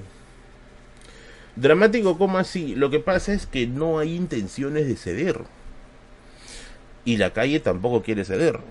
Dudo mucho. No se puede negociar con un rifle en la cabeza, pues. Es una muy mala idea de negociación. Es una muy mala idea también buscarle tres pies al gato todo el tiempo. Ya se intentó varias formas de explicar la situación y no lo han logrado. No consolidan una narrativa cada intento que se pueda hacer termina peor. Y con respecto justificas la violencia, ya expliqué un montón de veces ya esa situación, amigo. Ya lo dije un montón de veces. Ahí puedes ver los streams pasados. Eh, es difícil. Y es una situación que se ha repetido siempre. Mm, yo creo varias veces. Y lo que yo creo, a ver, ¿qué cosa le hace mucho daño a todo esto? Y acá sí va a ser frontal, ¿ya? Yo creo que hay dos tipos o dos cosas que le hacen mucho daño a esta situación. Mucho daño. que la prensa todo el tiempo, todo el tiempo, eh, lo quiere ver solo desde dos ópticas. Desde la óptica jurídica o desde la óptica económica. No funciona así. No funciona así. Por ejemplo, cuando yo veo que, quieren dar una explicación económica, o sea, este problema no es un problema específicamente eh, económico por hablar, ¿ah? este es un problema de representatividad. Y ese problema de representatividad no es un tema medible, ¿ya? Falta la óptica social, que yo creo que ayudaría a entender mejor el tema. Ahora, peor aún es la óptica jurídica, porque lo que yo veo es un montón de abogados haciendo lo siguiente, tratando de encajar la realidad en su marco legal. Amigos, no puedes estar todo el tiempo pretendiendo que la realidad se enmarque en tu punto, en tu cuadradito legal. Es al revés. La legalidad debería enmarcarse en la realidad. Y esto, nuevamente, busquen el libro de, de, Yuval Noah Harari, de Sapiens, que todo el mundo le gusta citar, pero no sé si realmente lo habrán leído, en la que Yuval mismo menciona de que todas estas cosas, la legalidad, la bolsa, la política, la monarquía, la república, son ficciones. Y la ficción nace como una forma de interpretar la realidad y tratar de hallarle una lógica. Entonces, cuando yo veo que un montón de gente le quiere, le quiere dar una interpretación jurídica a todo esto, no estás viendo el panorama completo. Tienes que añadirle una variable más. ¿Cuál es el problema de añadirle una variable más que se caen las otras dos posiciones? Pues? Porque se supone que por un lado son terroristas y por otro lado son enemigos del progreso económico. Cuando tú entras con la parte social, tienes que reformularlo todo. Y eso es lo que no van a querer. No quieren reformular nada. Entonces, eh, chequen a Yuval. Yo sé que mucha gente acá tiene el libro de Sapiens. Léanlo. Chequen a Yuval. ¿Ya?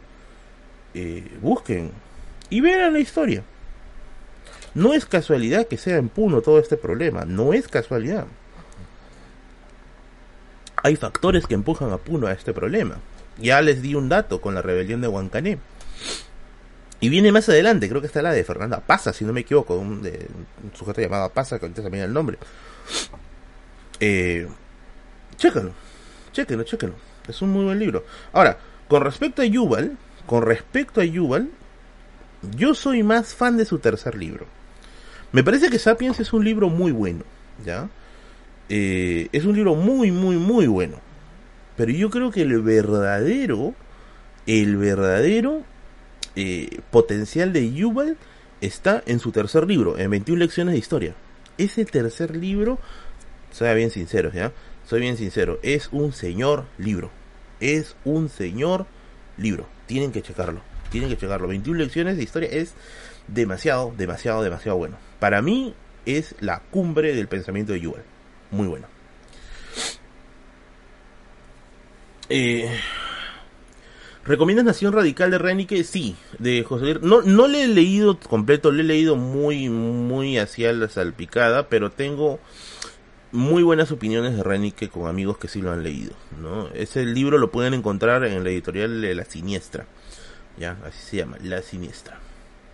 ¿Sobrevalorado? Puede ser. Yo creo que Sapiens no es su mejor libro. O sea, Sapiens es un libro genial. Pero no me parece que está a la altura de 21 lecciones de historia. De hecho, lo que ha hecho Yuval en Sapiens es más o menos mmm, agarrar conceptos que se llevan en las ciencias sociales, que son conocidos en las ciencias sociales, y hacerlo sencillo. Muy sencillo. Y yo creo que ese es un buen mérito, pero no es la cumbre de su pensamiento. Gracias Richie. Esta crisis gobierno pueblo me recuerda a mis viejos recién casados. Pura pelea y no se separaban. El resultado fui tantos años de terapia. ¡Gah! Dice, ¡Uy! esta también es mi historia, amigo. Familia disfuncional. Ah, su madre. Estamos en el mismo barco, amigos. Estamos en el mismo barco. ¿En qué se equivoca Yuval? No, no, no, Yuval no se equivoca, sino me refiero a que mucha gente piensa que el libro de Sapiens es su mejor libro. Yo no lo creo personalmente, yo creo que 21 lecciones es su mejor libro. Me parece que es el Yuval más erudito, el Yuval que conecta más ideas, el Yuval que, que, que, que procesa mejor la información, que procesa mucho mejor la información. Porque lo de Sapiens, como les digo, es una explicación de conceptos básicos de las ciencias sociales que no está mal. O sea, es un libro muy bueno de introducción, pero me parece que 21 lecciones es mejor, mucho mejor. Al menos tuviste padres, dice. No. Sorry, sorry, sorry. Ya me puse, ya me puse en modo, en modo emo, lo siento. ¿En solo para fumadores tienen los libros de Yuval? Sí, sí lo tienen, sí lo tienen, sí lo tienen. ¿Ya? ¿Has leído Andrés Oppenheimer? Una partecita de cuentos chinos una partecita de cuentos chinos. Escuchen a Yuval en audiolibros. no, le hagan, no le esa Yuval, por favor. Hoy colaboren con sus libros, caramba. ¿Ustedes creen que los libros caen del cielo? No caen del cielo. ¿Leíste el psicoanálisis de Katzenbach? Sí, basura total, no me gustó. ¿Por qué? Merlin, ¿por qué de Katzenbach el psicoanálisis es un novelón? Porque desde las primeras páginas, tú ya intuyes quién es Rumpeltinsky y esto les voy diciendo a los que no han leído el psicoanalista. Desde las primeras páginas tú ya intuyes quién es Rumpeltinsky. Entonces, este, no, no, no lo recomiendo. Lo leí hace bastantes años. Lo leí porque me había dicho todo el mundo que era un novelón, ¿eh? No, no, no, no es un novelón, para nada. Es más, de todos esos, este, de todas esas novelas, ¿cómo decirlo? Mediáticas, que son famosas por sus autores, a ver. Eh, acá sí me pueden funar, ya. Fúnenme si quieren, caramba. Pero de todas, de todas los autores que, que son mediáticos y se consideran en cierto modo basura, Dan Brown. Dan Brown. Yo sé que todo el mundo está aburrido de, de Dan Brown, ¿ya? Pero yo les digo que si en algún momento quieren leer, yo he leído todos los libros de Dan Brown. Fortaleza Digital, La Conspiración, Ángeles y Demonios, El Código da Vinci, eh, este de los masones, este, ay, se me fue el nombre, eh, eh, Origen, Inferno. He leído todo Dan Brown. Ya, ese sí puedo decir que soy experto en Dan Brown. He leído absolutamente todo. Si quieren leer un solo libro de Dan Brown, lean. Eh, eh, ojo, esta es literatura que se puede considerar monse, ¿eh? Pero a mí sí me gustó. Mil veces mejor que el psicoanálisis de Katzenbach. Lean Ángeles y Demonios. Ángeles y Demonios es un novelón. A mí me gustó. Me encantó. Ángeles y Demonios es un novelón no te guíes de la película. La película es un bodrio. Yo sé que está Tom Hanks, ya. Yo sé, yo sé. le da un plus muy, muy bueno. Muy bueno. Pero no. La película es un bodrio. Eh, Ángeles y Demonios, la novela es muy buena. Origen no lean, es una basura. Origen sí aburre. O sea, a ver. Eh, Dan Brown. Dan Brown es bueno vamos a poner entre comillas bueno, ¿ya? Es bueno hasta el código da Vinci. Los tres libros que vienen, que es el de, los masones, eh, está de ahí Inferno y está Origen, el símbolo perdido, Inferno y Origen, repite la misma fórmula. Monse, Monse, Monse total. En Origen, que es su último libro, ese es el peor de todos. En Origen, Dan Brown repite tanto la misma fórmula que es como que, puta, tú ya sabes que Dan Brown se sacó un televisor de 70 pulgadas de Iraoka y ya no sabe cómo pagarlo y tiene que hacer un libro ya para poder pagar esas cuotas. Y ahí, ahí tú dices, no, ya este acá Dan Brown ya se quemó ya. No, no lea Dan Brown. Eh, Inferno no me gustó, Mónica. ¿ah? Yo sé que también Inferno es chévere, puede ser la estructura de Dante, ¿no? De la Divina Comedia. No me gustó. Eh, comparto tu opinión de Fortaleza Digital. También es chévere. Como este asesino ciego, Ulolot, creo que se llama. Es chévere. Pero el mejor, yo creo ya, la mejor, eh, la mejor este la mejor Adam Brown Ángeles y demonios es la mejor de verdad o sea, denle una oportunidad a esa novela yo estoy dispuesto a agarrarme a golpes con en la calle con alguien que critica a Dan Brown por su primer libro. ¿ya? Esa es muy buena, es una muy, muy buena... A mí me gustó. O sea, y esto nuevamente lo estoy encajando en todos esos, esos autores que se pueden considerar como basura, ¿ya? Particularmente si me pones a Katzenbach, a Cuauhtémoc Sánchez, eh, a... ¿Cómo se llama este que me han preguntado hace rato? De, este brasileño, te hace el nombre a Dan Brown, ¿no? Ya, y de todos ellos yo te digo, Dan Brown me gusta mejor, ¿ya? Me gusta, me gusta más. Y de Dan Brown específicamente, específicamente, eh, Ángeles y Demonios. ¿Saben por qué Ángeles y Demonios me gustó bastante? Por el, porque de verdad te hace imaginar que estás en el Vaticano.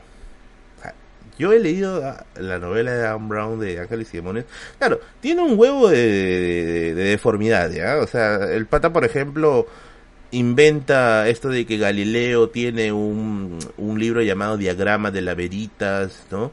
Los archivos vaticanos también están bien sobrevalorados. La historia de los Illuminati está muy mal contadas. Eh, pero dentro de todo es una ficción, pues. Es ficción. ¿Qué, qué tanto problema nos hacemos? Es una ficción. A mí me gustó mucho. Denle una oportunidad a Dan Brown. Yo lo recomendaría a una persona joven. Eh, yo lo recomendaría. Ahora, a Coelho también lo he leído, pero solamente debo decir que he leído un libro. He leído El Alquimista. Leí El Alquimista porque una persona a la que yo quería mucho me regaló El Alquimista y prácticamente me comprometió a leerlo. Y lo leí. ¿ya? Y prácticamente el argumento del alquimista es el mismo de, de, Ángel y las flores mágicas, ¿no? De que buscas por el mundo algo que estaba pues en tu jardín, ¿no? Ahí, ¿no? Eh, bueno, no, no, no me gustó. No me gustó. Debo decir que yo leí eso. Solamente eso. Me pareció bien... Eh, bien predecible. Katzenbach, sí, a la basura. Katzenbach sí dice molesten en comprarlo. Bueno, ahora sí.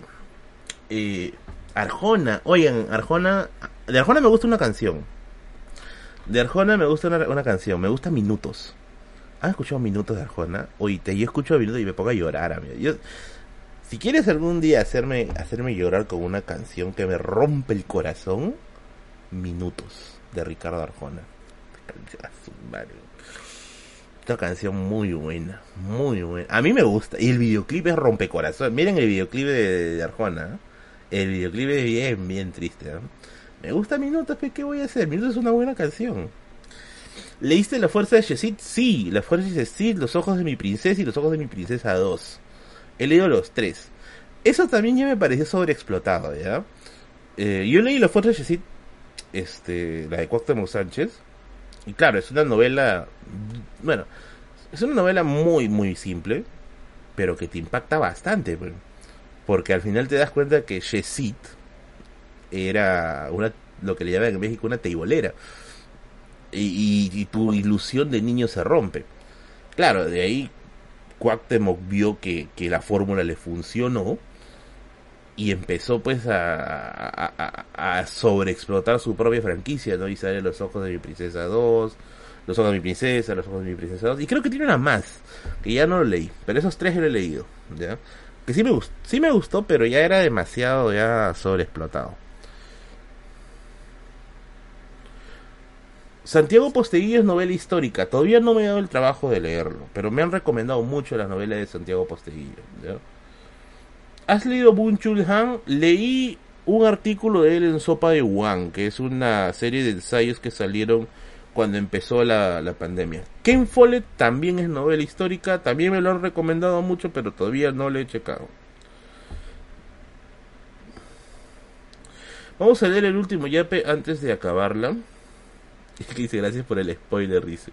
Ah, ¿no has leído Los Ojos de mi Princesa? Ni de Jessie. Puta madre, les he spoileado. Sorry, amigo, les he spoileado. Oigan, a ver, ya, pero antes de terminarla. Eh, Gracias, querida Miriam. Merlin, saludos para mi amigo de Reddit. Uy, qué cringe es esto. Saludos para un amigo de Reddit. Nick, que me regaló un libro y me hizo devolverlo. Te sigo de hace años, muy buen canal. Gracias, gracias, gracias, estimada. A su madre, qué miedo, estás en Reddit. Dios mío, ese es el 4chan de español. A ver, ya que nos hemos metido en ligas mayores. Me hizo devolver el libro, qué raro. Tenemos que conversar definitivamente. Eh, ¿Cuál es el mejor libro de Carlos Cuauhtémoc Sánchez? Todos esos libros, todos esos libros, yo los he leído cuando estaba en el colegio. Al menos todos los que sacó Dan, perdón, todos los que sacó Cuauhtémoc Sánchez hasta el 2006. Del 2006 en adelante sí ya no los leía. Dice Berlín, entonces nos echamos en la Plaza de San Martín por Dan Bravo hasta Abrazos. Causa, tú y yo en el techo del Club Nacional, así como, como una mecha época que hubo, que hubo entre un, senador y un presidente. Creo que fue, creo que fue en la ONDE, no me acuerdo bien, pero hubo un presidente que, que se batió en sablazos en el techo del Club Nacional. Creo que fue él, si no me voy a la memoria, no estoy seguro. Y que se cagó de miedo, y literalmente se cagó de miedo, se hizo caca. Juventud en Éxtasis, sí, la 1 o la 2. A mí me gustó, creo que más la 2. No, el feo y el jugador ya fueron posteriores al 2006, eso ya no los leía. En México criticaron a Coelho de machista. Debe ser, debe ser. Pizarnik es sobrevalorada. No lo creo. De hecho, yo leo muy poca poesía, pero sí leo a Pizarnik. A Pizarnik y a Vallejo sí. Mi libro favorito de Cuauhtémoc, Juventud en Éxtasis 2. Ah, Volar sobre el pantano es un muy buen... Ah, no, no, hay otro. Creo que se llama Mujeres en Conquista. Ah, ser esa. A ver, ustedes que ustedes que han leído Cuauhtémoc y no lo quieren decir basuras porque saben que le van a hacer bullying. Hay una novela de Cuauhtémoc en la cual hay un terremoto y una chica se queda atrapada, se queda atrapada en los escombros y viene un chico a visitar a un familiar y descubre que esa chica estaba pues ahí eh, eh, eh, en la cama recuperándose de sus heridas por a, causa del terremoto. ¿Qué libro era ese de Cuauhtémoc? No, no es Sangre de Campeón. Era otro. Era otro. Busco uno pico. No me acuerdo cómo se llama. Es uno de Cuauhtémoc Sánchez. Creo que era Mujeres en Conquista. No me acuerdo. No, pero el que se morir no, es esa. Ay, carajo, no me. No, la vaca, dice. No, fuera, no es la vaca. No leía Condorito, voy a leer a Cuauhtémoc. Nada, no han leído que es el libro, bicha madre, por las puras veces entrar en terreno de Cuauhtémoc. Bueno, ahora sí, los dejo, amigos. Los dejo, los dejo. ¿Sin cadenas? No, no era sin cadenas. Sin cadenas es parte de la trilogía de Sangre de Campeón. La Odisea. Bueno, ahora sí, los dejo. Cuídense, se me cuidan. Nos vemos el día domingo. El día domingo tenemos Radio Misterio. Ahora sí, ahora sí, con Yodo, ¿ya? Tenemos Radio Misterio. Y vamos a hacer un programa dedicado a la selva. Así que el día domingo hay Radio Misterio dedicado a la selva. Vamos a hacer misterios de la selva. Ya, así que los espero el día domingo en el stream de 8 a 10 de la noche comentando cosas con respecto al mundo misterioso de la selva. Cuídense y hasta la siguiente. Chao, chao.